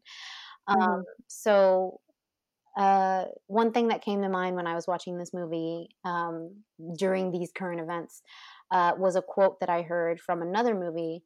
Um, a friend of mine who is an actress was in this like indie film and i don't remember what it was called but i remember like the tagline which has always stuck with me and after i saw this movie it kind of got in my head again and it i thought it was really fitting for what's happening and what people are going through and the quote basically says if you don't change the world will find a way to change you and i think that's exactly what happened to shaun and i think that this movie just has an overall really fun message um, it has a great story and of course it has a great soundtrack which you can listen to before we all die so I hope you guys enjoy that. They will all be on the playlist. And now it's Frankie's turn. Okay, guys. So for my apocalyptic comedy um, of the week, I went with a little bit of a different kind of end of the world movie uh, than Misa's and her zombies. And I went more um, biblical, I guess. And so my film is going to be the 2013 American apocalyptic comedy that was written, directed, and co produced by Seth Rogen and Evan Goldberg. And that is the movie This Is the End. This was their directorial debut um, together, and it was loosely adapted off of a short film that they did called Jay and Seth versus the Apocalypse back in 2007, um, which they also wrote and then helped direct with their friend. This movie is different because it stars a bunch of different people as themselves, but kind of like a fictional version of how we might think these actors are outside of roles that they play. Um, and so it does have James Franco, Jonah Hill, Seth Rogen, Jay Baruchel, Danny McBride, Craig Robinson, Michael Cera, Emma Watson, Rihanna, Paul Rudd, Channing Tatum, Kevin Hart. It's got a whole bunch of people in here. Um, and again, they all play kind of like a fictional version of themselves. Um, this movie was filmed on a $32 million budget and it grossed more than 126 million, even though it is kind of raunchy, I guess. I know Misa has seen it once. Um, I don't know if you remember kind of the premise, Misa. It I okay, I saw it in theaters, so like when it was new. Um wow. I remember it being fucking hilarious. And I have like a huge crush on Seth Rogen. Um yeah. so but of course it yeah, it's raunchy in the sense that like I guess on the level of knocked up, maybe more. Yeah, yeah, agreed. I mean, it's not like raunchier than any other Seth Rogen movie. It's your typical, yeah, it's your Seth Rogen raunchiness with those guys. Like, yeah. It's what you'd expect. yeah. They're the little clique and, you know, they're dirty and hilarious. And who doesn't love that, especially in this time? So, um, like I said, this movie did really well. It won several awards. It won um, American Comedy Awards. It won um, the Academy of Science Fiction, Fantasy, and Horror Films. And it was nominated for some other awards also. In particular based on its soundtrack. This movie is also different in that it does have a soundtrack as well as a score. And so there's a lot of music in this movie. And it was so hard to narrow it down, but I tried my very best. And so for those of you who haven't seen this movie, I'm going to spoil a little bit for you. Basically, we open up on Jay arriving to Los Angeles to visit his friend Seth Rogen. And again, everyone plays themselves. So Seth and him are, you know, reuniting. They haven't seen each other for a year or so. And they're like, let's go eat Carl Jr. And Seth has this hilarious scene where he's like, oh, I can't, you know, I'm, um, you know, I'm fasting and, you know, I can't have gluten. He's like, you know, gluten's just a vague term, like a carb, gluten, alcohol, gluten. And I'm like, no, Seth, that's not how this works. And Jay, not how any of this works. No and Jay is like, "That's not even how it works." And then the the next scene is they're both eating these awesome looking burgers, and Seth is like, "Each bite is better than the next," and it's just it's hilarious. So then they get to Seth's house, and you know, uh, Seth has this little setup of everything that Jay loves, which includes like all of this amazing weed and candy and video games and a 3D TV and everything. Um, and it becomes apparent that Jay does not enjoy coming to Los Angeles because of Seth's you know, new friends that he has from acting. And so they spend hours and hours and hours, you know, smoking, doing whatever. And then they're both kind of like, oh man, we need a break. And he's like, Seth is like, let's go to James Franco's house. He's supposed to be having this epic party. And, you know, he's like, I promise I won't leave you. And Jay's not really on board, but he's like, all right, you know, you did such a great job like setting everything up for me. He's like, just don't leave me. And so they take a taxi and they show up to James Franco's amazing looking house. And they get out of the taxi and walk up. And, you know, they're a little awkward. Jay is obviously awkward. And they knock on the door, and James Franco, in his adorable glory, opens the door. And we immediately hear a joyful process by Funkadelic.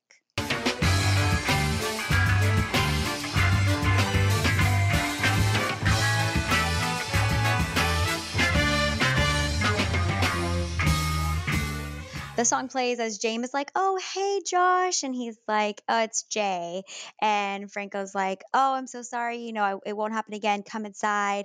And Seth is like, "Oh my God, your house is amazing," and Franco's like, "I designed it myself." He's like, I just let both of you come inside me. and every time Oh my god. and and Seth is like, "Thank you so much for letting us come inside you. This house is just it's amazing." and they're so serious and Jay is just like, "What the fuck is happening?" Which is how I would be in this scene. And all the while this amazing like funky song is playing in the back. So I tried my best to find a lot of information about the song. A Joyful Process was released on the Funkadelic album, their fourth album, America Eats Its Young, released in May of 1972.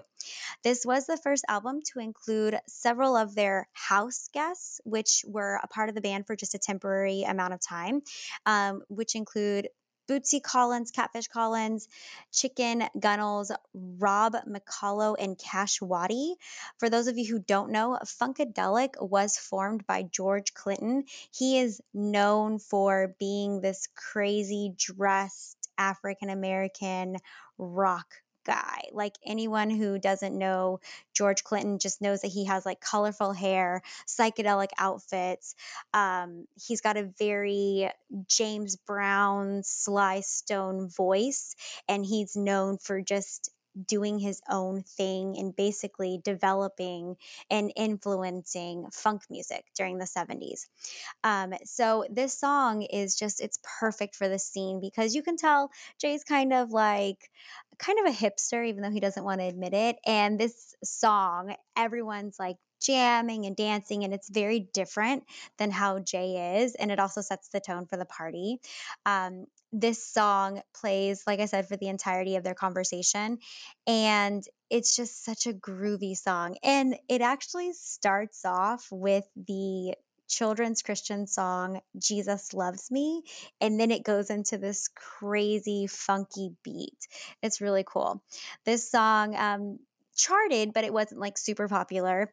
It charted on the r&b album for 22 in 1972 and in 123 for pop albums in 1972 they were eventually inducted into the rock and roll hall of fame in 1997 with its 15 other members. Like i said they like to bring in other people to play on certain albums or certain songs and they became like honorary members of their band so, um, not a whole lot of information on Funkadelic or George Clinton. I apologize, but this song is just groovy and awesome and i love it um, it's just it's a really cool song and it like i said really sets the tone for the party so we move on to like where jay is kind of like obviously awkward he asks to go smoke a cigarette and we see seth you know very comfortable and you know it's obvious that him and franco are like super good friends and he runs into um, just a bunch of other A-listers. Like we see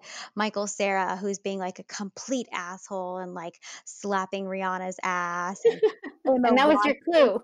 Yes, that was my clue. they basically told him like we are going to have you play the most non-michael cera version of yourself. And i mean he's like a coke addict. Like there's one scene where after seth is kind of you know mingling with other people jay has to go to the bathroom and michael is getting his dick sucked and his asshole licked by two different girls and he's drinking from a capri sun. And he's like he's like, "Oh, honey, do you need to go potty? Go ahead, you know, you do your business." And he's like, "Okay, juice break." And he gives everyone a sip from his juice and he's maintaining eye contact with Jay the entire time. And it's the most awkward but hilarious scene. Um, so it's it's crazy, it's crazy. And then after this part, we get this awesome song that was written just for the movie. Um, and it was written by someone who's in the movie, Craig Robinson, called Take Your Panties Off. Girl, you know you get me off. Girl, it's nothing to a boss. Get it to next song.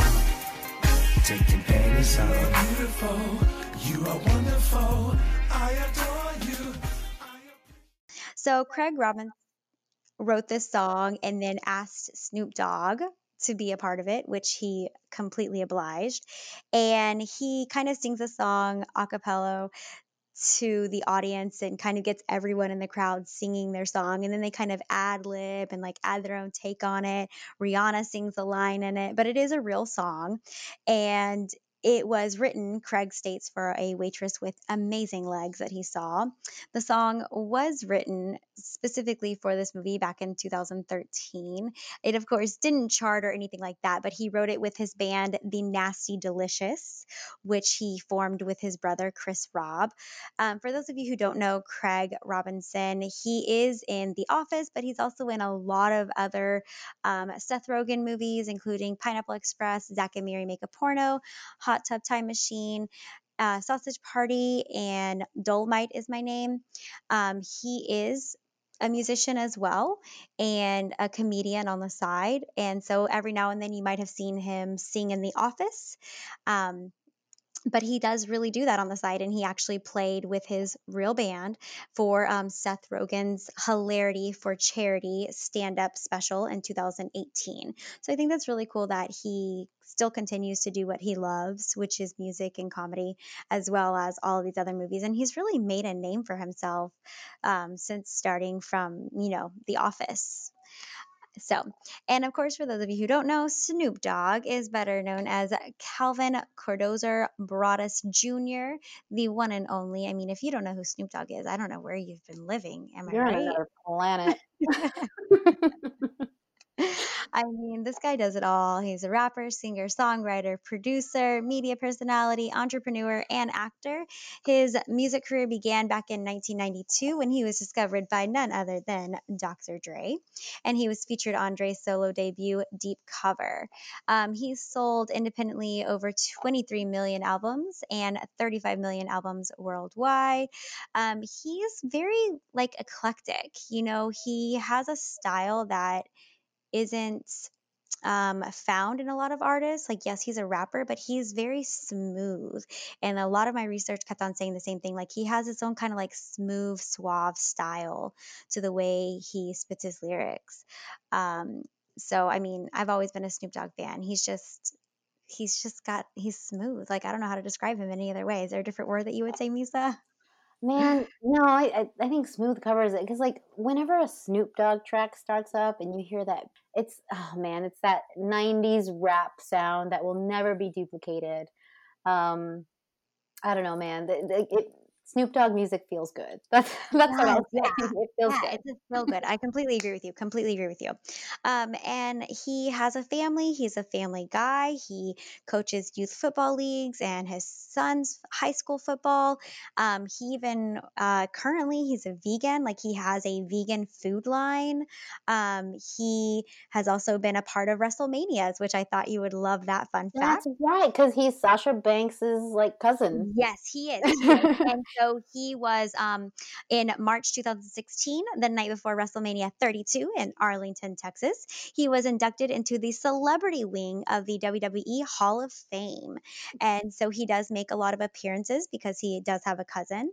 Um, but I mean, he's just he's all over the place. He's been in movies. One of my favorite movies that he's been in is actually he's just a voice character, and he's in the movie Turbo, which he plays a snail version of himself, and it is hilarious. that is so. Um, actually, speaking of the the WrestleMania in Arlington when he was inducted, Mhm. um, I was at that WrestleMania the very next night, and he performed her entrance music with her. Like, really? I can't remember the name of the girl who was singing her theme song, but he came down to the ring with Sasha Banks. Wow. It That's was awesome. I will post the video on the blog. Thank you. That's awesome. So cool. And so, um, I mean, Snoop Dogg is so so well known. He has a Hollywood Walk of Fame star. I mean, he's just he's an amazing person, um, and he's known for doing so much. And he came from such humble beginnings. And I love that he would just kind of be like, "Yeah, I'll do a song with you, Craig." Like, wasn't expecting you know money or anything for it. Just wanted to be a part of the movie. So I I really like that. And again, this song is just a kind of um, comedic relief within you know the movie because like i said it gets everyone together everyone is singing the song together as he's craig is playing it on the keyboard um, and it's just a little kind of funny almost family moment before everything turns to shit which brings us to our next part of the movie so basically seth and jay go get cigarettes and this is where jay tells him like you you ditched me like you do this all the time you know i you know i don't like these people and Seth is like, You don't even know them. You have to give them a chance. And while they're getting his cigarettes, they feel this like huge tremor. And I know everyone who's from, you know, LA, which is where they are, um, tremors are typically normal, right, Misa? Or earthquakes? Yeah, um, that's the thing about California. Is like, um, yeah, they do have earthquakes. Some of them are so minor that you don't feel them at all. Mm-hmm. Um, and then some of them will kind of hit sporadically for a few minutes and it'll just kind of feel like a shake or a rumble. And then some of them are a lot more intense. So they do vary. Um, I, I've always heard that theory that like a part of California is going to break off and either sink or float. right, right, right. um, and it would be because of the earth because of well, what I learned from Bill Nye, the actual science guy, is like tectonic plates and all that stuff. And so when when when Earth starts kind of crashing against itself, that's what causes the earthquakes. yes. Um, so yes, in California and LA, like yeah, earthquakes are kind of common. Like the way we are to hurricanes is like them to earthquakes. gotcha. Um, so like with us, it rains all the fucking time, and sometimes it floods, and sometimes it gets really bad. They have earthquakes, and sometimes it's like minor, and then sometimes it's like major. So Gotcha. it, it can be scary. Like I, I feel reluctant to ever live in LA and have things that are like glass on display or some shit. right, right. Like something expensive. Yeah, So- you never know. So basically, they first react kind of like this is normal, but then they see these giant blue beams coming from the sky and sucking people up. And they're like, What is happening? And they run out. Everything's in mass chaos. There's fires. People are running over each other. Um, like, it's just utter chaos. And they're both like stoned and drunk out of their minds. So they're like, Oh my God, what do we do? And then they run back to Franco's house. And of course, Jay is like, I don't want to be here. Um, and they run in, and it looks like everyone there is normal, which would match what Misa just said that, like, you know, sometimes they're in certain spots of LA and not everyone feels them. Mm-hmm. And so James is kind of like, you know, oh, my house is a fortress, you know, whatever.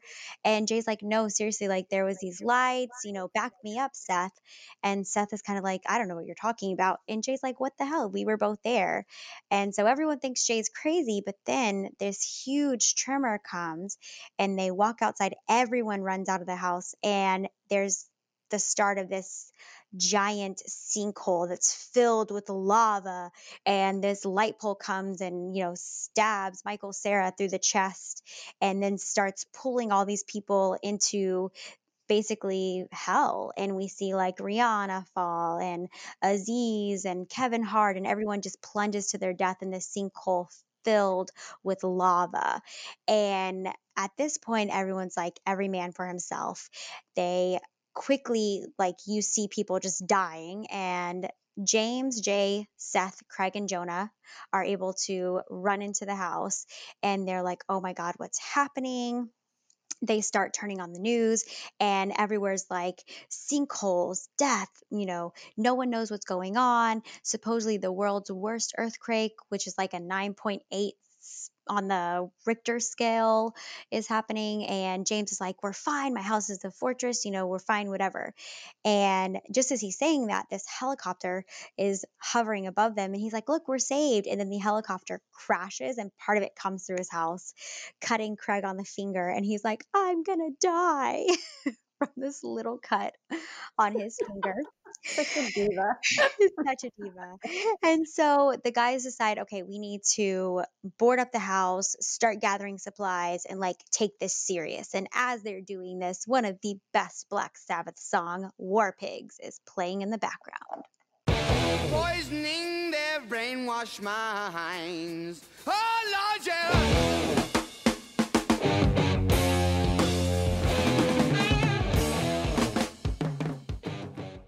Pigs is a song by the English heavy metal band Black Sabbath. It was the opening track from their 1970 album Paranoid. The song was originally called Walpurgis, which uh, please forgive me for mispronouncing, which is actually talking about witches' Sabbath. This song really is um, a Satanist song. And this song is kind of about what's considered like Christmas for Satanists.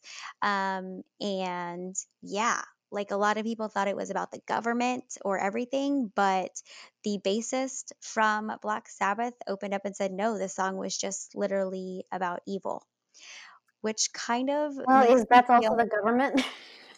I mean, you know, you could that you can totally say that, totally say that. Um, this song was thought to be about the government because of like the mandatory army service that was being put into place in England. Um, because remember, even though we were on this side of the pond, you know, Vietnam War was still happening over in England for them as well. Um, and so that's what kind of created this whole thought process that it was a rebellion song. It actually wasn't. Um, so the band kind of altered the lyrics when they were performing it live, depending on who they were playing for or the audience. And so that's how it kind of changed the name over time. So when it was originally released, it was called Walpurgis. Walpurg, I don't know how to say it, guys, sorry. but then they settled on War Pigs, which is then much more, you know, understanding to why people thought it was, oh, an anti rebellion, no government, blah, blah, blah, that kind of thing. Mm-hmm. Um, they did add in some air raid sirens after the name change, and that just furthermore, um, you know, pushed that thought process that it was a anti-government song.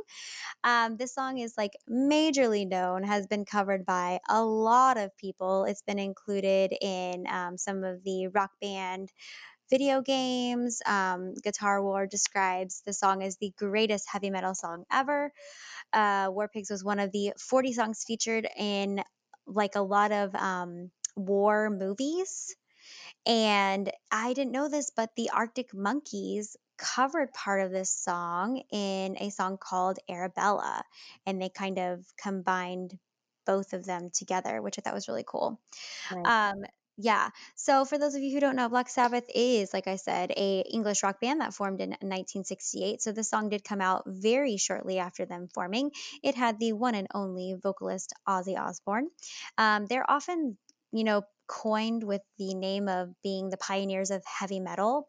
Um, and they kind of defined that genre. Because if you remember, we kind of had like the end of disco and kind of like more Led Zeppelin, which I wouldn't describe as like heavy metal, um, or the Beatles. Those are not heavy metal, in my opinion. Um, and so they defined a true genre.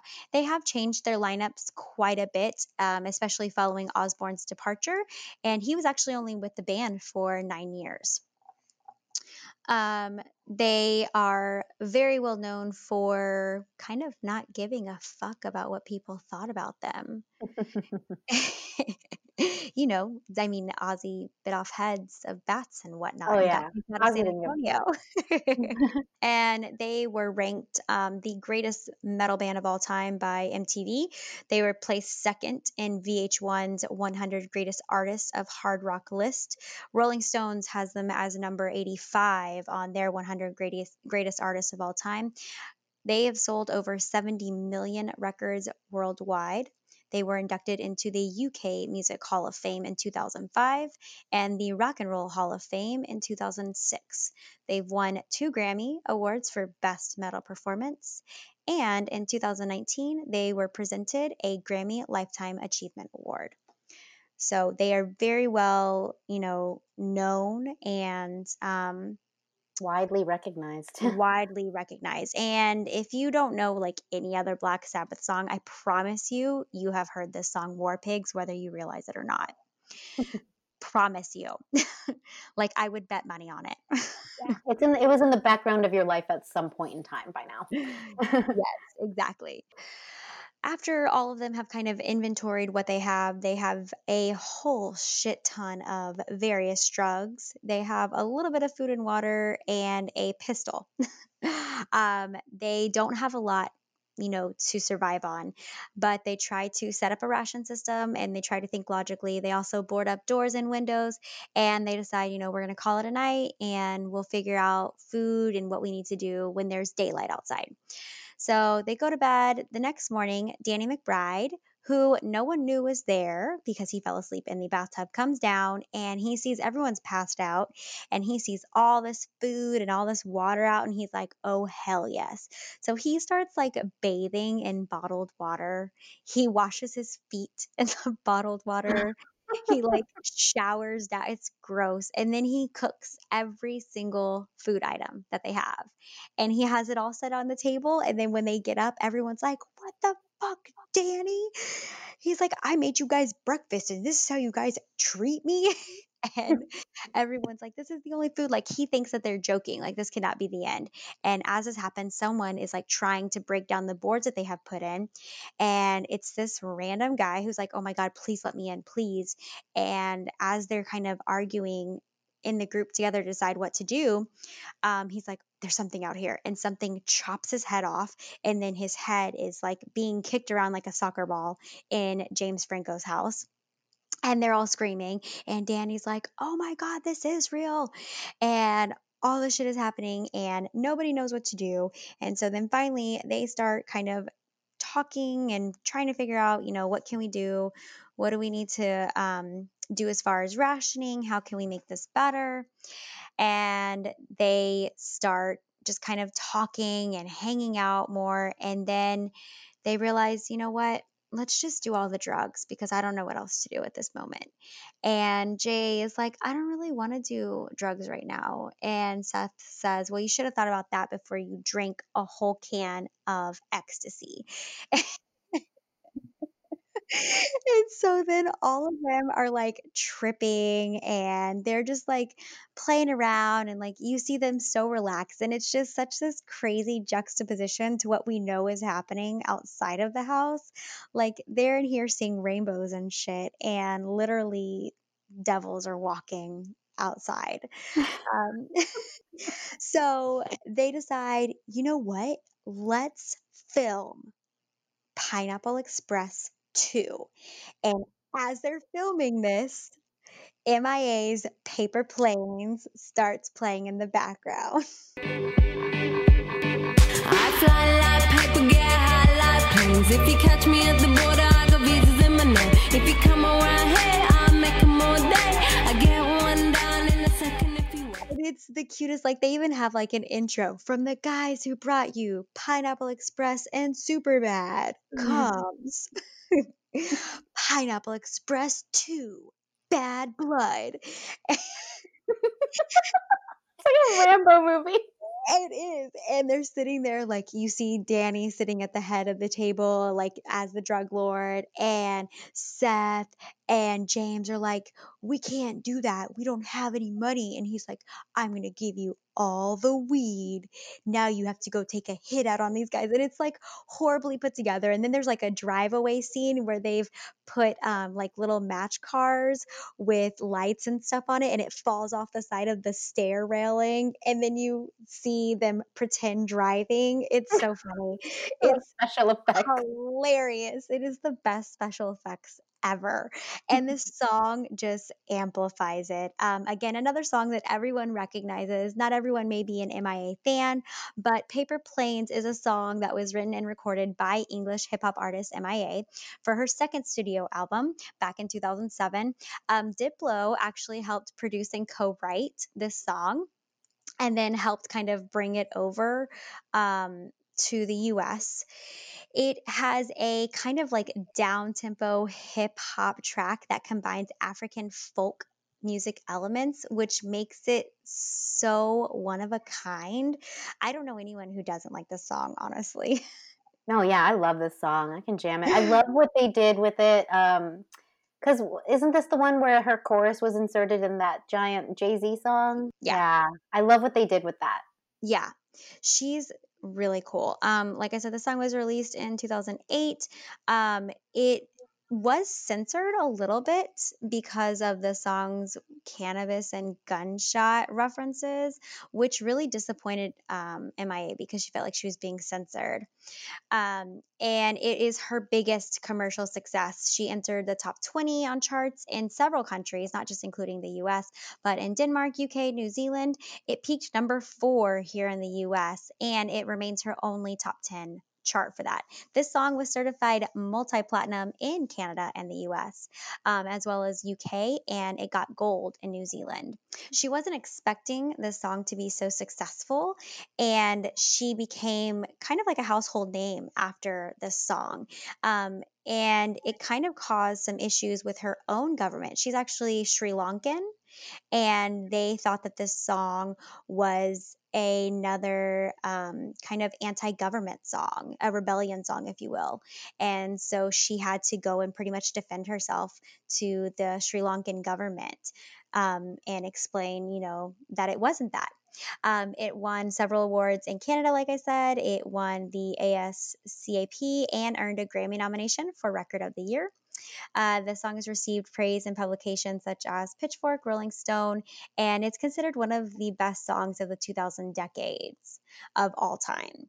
I mean, this again, this song is just very, very well known, and um, everyone loves this song. I am gonna try my best to say her name, MIA. Uh, her real name is Mathangi Maya. Oh, her last name is hard, guys. I promise I practice. Aru Ooh, ooh, it's like a Aru Pragazam. Oh, okay. That okay, sounds right. like that. Okay, all right, let's go with that. Um, of course, MIA is easier to say. She is known for being a British rapper, singer, songwriter, record producer, visual artist, and activist. I didn't realize this, but she's like 40. Holy shit, she looks great. I know. Like she's been around. Um, and she's done so much in her career. Uh, she actually started off as like a visual artist and filmmaker and then kind of segued into making her own music. She used like MySpace and stuff like that. I mean, she's she's older. She's so much older. Um, and that's I think that's also why she was kind of like not expecting to have success from her song. Um, I mean, to go from you know, just doing what you love and filmmaking and not really being recognized to having a record of the year nomination for the Grammys is crazy. Yeah, not to mention like the collaboration with the names like fucking Jay Z and fucking Yeah. Kanye and fucking uh, Ti. Like, and I remember, I know this is kind of a, a weird like left turn, uh, but I remember her performance at the Grammys. She was pregnant, and Yes. they performed that song. Um, and that was the same night that Chris Brown beat the shit out of Rihanna. And that's Yeah. why Jay Z was wearing sunglasses because he had been crying about it. Yeah. So Yeah. and then and then backstage, like I think a little bit after that performance is when her nomination came up for the Grammy, and she was backstage sitting down because she was having contractions, which is crazy that she fucking performed at the Grammys, pregnant as shit, and I think she gave birth like two days later. Yeah, she was like ready to pop. Um, I mean, she's she's one of the hardest working people I know, and she was given um, the member of the Order of the British Empire, uh, you know, one of the UK's highest honors in the 2019 year birthday honors from the Queen for her services to music. So that's she's amazing. yeah, yeah, she's just she's awesome. And I mean to she just shows that no matter what your age, like you can always push for what you want and what your goals are. Like seriously, age does not define what you can do or be in the music world or, you know, movie world, whatever it may be. Like she she's and she looks so beautiful. Right. Yeah. Yeah. And that's that's one thing that can really be like admired about uh, an artist like hers. that's the thing about the industry of like film and music is like if you're not in it when you're young, you're easy to pass up. Mhm. Um, and some people just don't look at you because you're like you're not marketable, you're not young enough, this or that.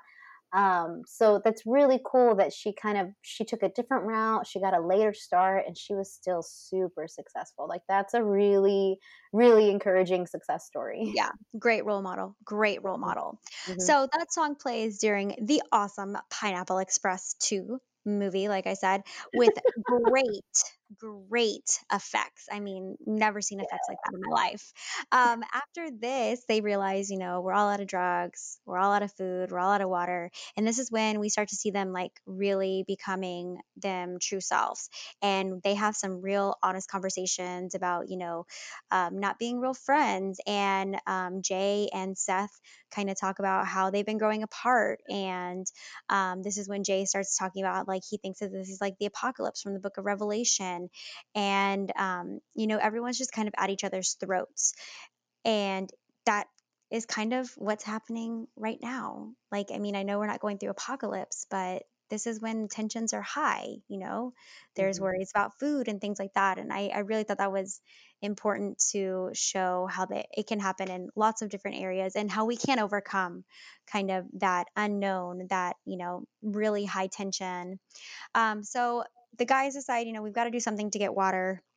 And so they send Robinson out to try to go and get water from this like shelter. I guess they have um what are they called? Basements? Yeah, I guess they have basements. Or Or, maybe uh, unless you're talking about like a fallout shelter. uh no, it's more like a cuz it's it it opens up and then it climbs underneath the house. So that would be would that be a shelter? Oh, is that where is that what um Dorothy couldn't get into during the tornado? Yes. Yes, yes, yes. Is that a shelter? Uh, it's a storm cellar. Okay, storm cellar. That, Okay. that in, Wizard of Oz, it's a, they call it a storm cellar. So Okay. something similar to that. Okay, yes, something similar to that. So McBride, uh, he goes out, he tries to go in with Robinson. They fail, and then they come back and they're like, something almost got me. You know, they're trying to talk about it, and then they start basically digging through concrete, trying to get to water. Um, this is when they kick McBride out. Like I said, tensions are back to being angry. They finally get the water, be- and McBride just like starts chugging all of it and then just like literally throws all of it all over the table and they're like we're done with you um and this is they draw straws to see like okay someone's got to go out and try to find food because we've been without food for days and um, jay is chosen with again robinson they go to the, the house next door and there's food there and jay's like we can make our own life here. We don't have to go back. And as he's saying that this crazy demon jumps through the window and they both run crazy back to the house. Also, while this is happening, apparently um, Jonah Hill was basically fucked by the devil and is now possessed. and he's going crazy and vomiting and throwing up on Rogen and Franco. And so there's just like mass demonic chaos going on. Um, they attempt to do like an exorcism on Jonah, which causes the whole house to catch on fire. As they're doing this, they run out, they don't know what to do. There's this huge demon over them. And Robinson's like, All right, I'm going to sacrifice myself. You guys, you drive away. You go get away, go find food. You live. Like, I haven't lived a great life. I know I've made mistakes. Let me sacrifice myself for you guys. And so Robinson distracts the demon. And as he does this, all of a sudden, this blue light comes and tunnels him, and the demon can't touch him. He's been saved and he's ascending into heaven. And the guys are like, oh my God, all we have to do is like be nice and have a good deed, and then we could possibly still be saved. We can get sucked up into heaven. Yeah, and then yeah, and then we'll be sucked up into heaven. He's like, "You're so smart. You're so smart, man. Like, I, you're just you're genius, and you with your hair and your awesome body." And Jay's like, "That is mm-hmm. not how this works." He's like, "Did you think it was just gonna happen? Like, it's not just about talk; it's about actions." And right as he's saying this, this crazy like RV decked out with skulls and everything runs into them, and it turns out Danny um, has gotten this whole crew of cannibals and they are like hungry. He's like, We haven't eaten and you guys look so tasty. James tells Seth and Jay, Go, run. I'll distract them. I'll sacrifice myself. And so Seth and Jay start running. Franco takes them on and then he's getting sucked up. He has this blue light around him. And he's like, Yeah. he tells Danny, he's like, Fuck you, Oh suck my God. dick. and then the blue light I'm sorry.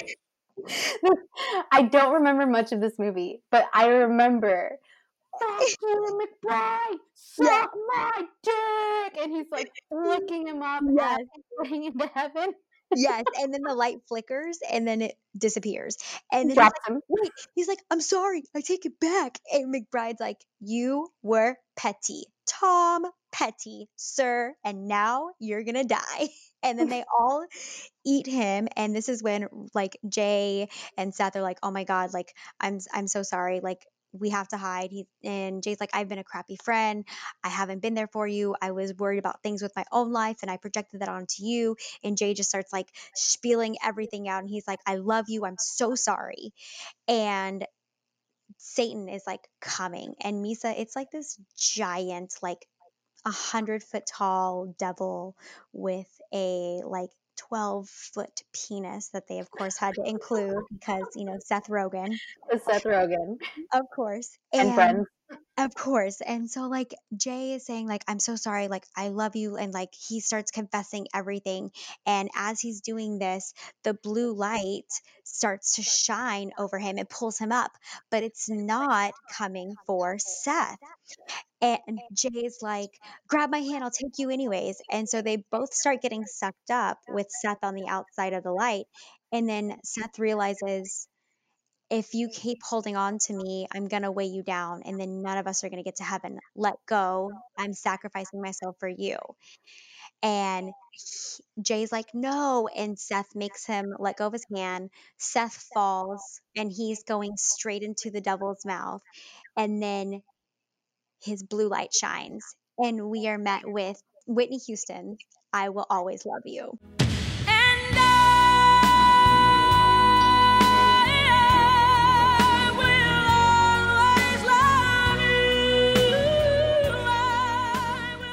This song is the perfect song right here because it's obvious Jay and Seth are best friends and they love each other, and it's just the perfect, like, super sappy, sentimental song during all of this chaos. And they realize that they're going to go to heaven together, and it's just, it's perfect.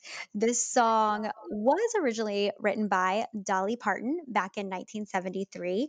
Um, she released her country version, and it was kind of a farewell to her former partner and mentor of seven years, Porter Wagoner. Years later is when Whitney decided that she wanted to cover it for the film The Bodyguard. It actually did a lot better when Whitney covered it than when Dolly originally had it come out.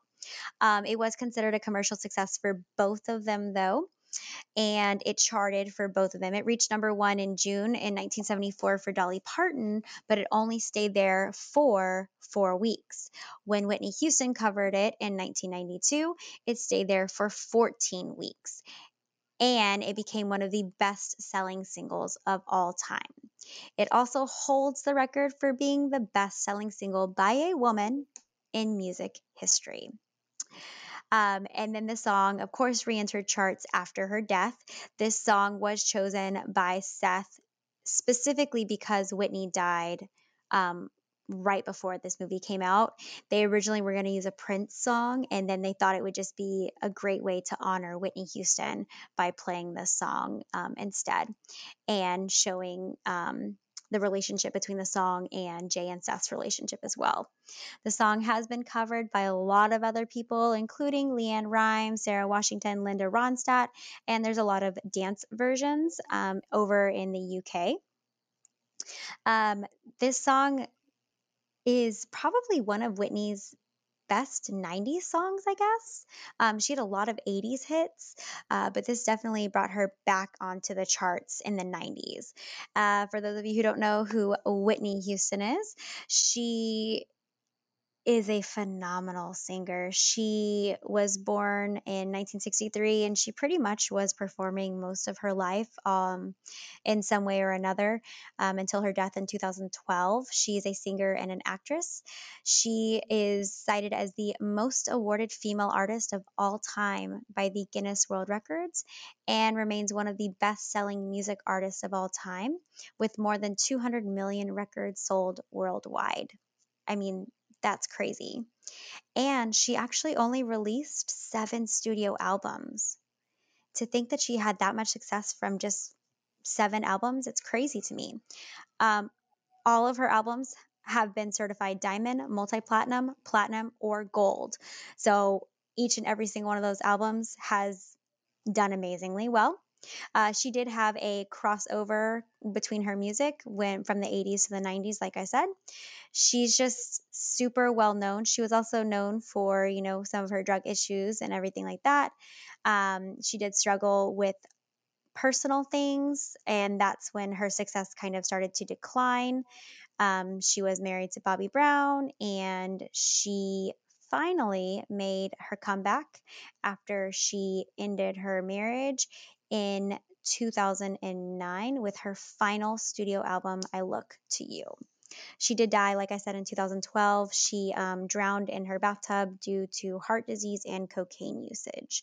Um, and it was like right on the same day as the 2012 Grammy Awards.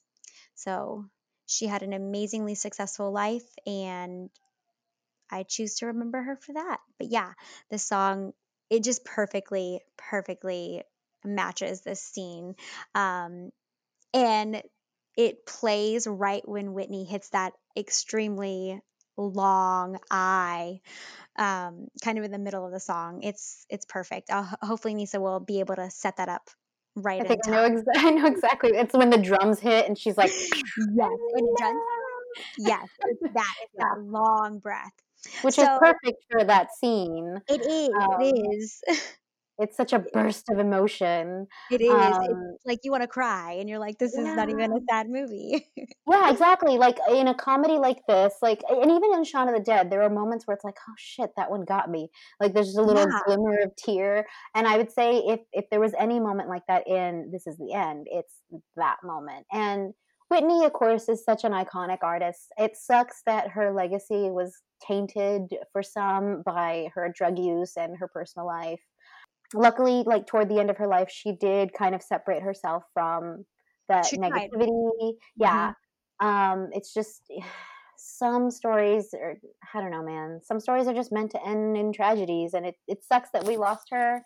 Um you know she had such a storied career. I'm you know i'm i'm grateful that we had any of her work on this earth at all. Right you know we, we were lucky to live in the same timeline as, as someone like whitney houston and uh, to know her music uh, and I think you know, it's going to be a very long time before anyone ever forgets her music. That song is going to be playing for fucking until the end of the world, literally. Right, exactly. Until And the I'll end of the world, someone will be I'll be listening. honest with you. I didn't even know that Dolly Parton wrote that song. I Really? assumed, well, not until I mean, because when I first heard it, I was like five, four or five, um, and I just always assumed it was Whitney Houston. It wasn't until I was older that I was like, oh wow, that was a country song first.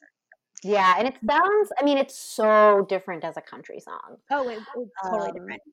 and it's it's kind of amazing that it was someone like Dolly Parton. Like usually when when when someone like Whitney Houston takes a song and makes it a success after someone else wrote it or someone else sang it, um, usually like the original one was kind of a lesser known, uh, maybe not on the radar, not yet on the charts type person. But Dolly Parton is also a very significant musician.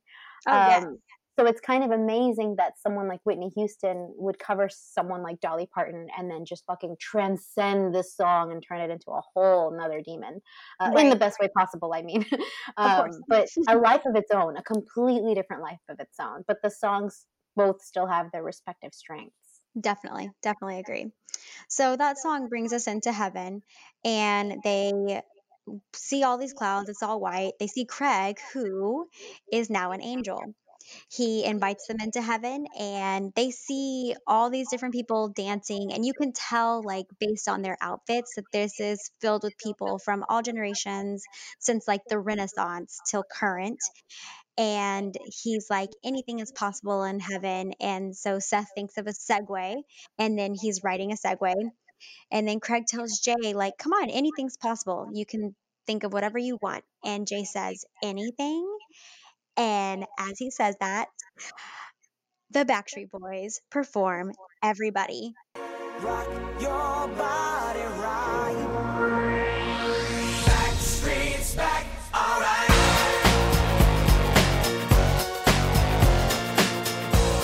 Hey. Hell yeah, best ending. Best ending um sorry so I love my Backstreet Boy. I'm so do i No shame.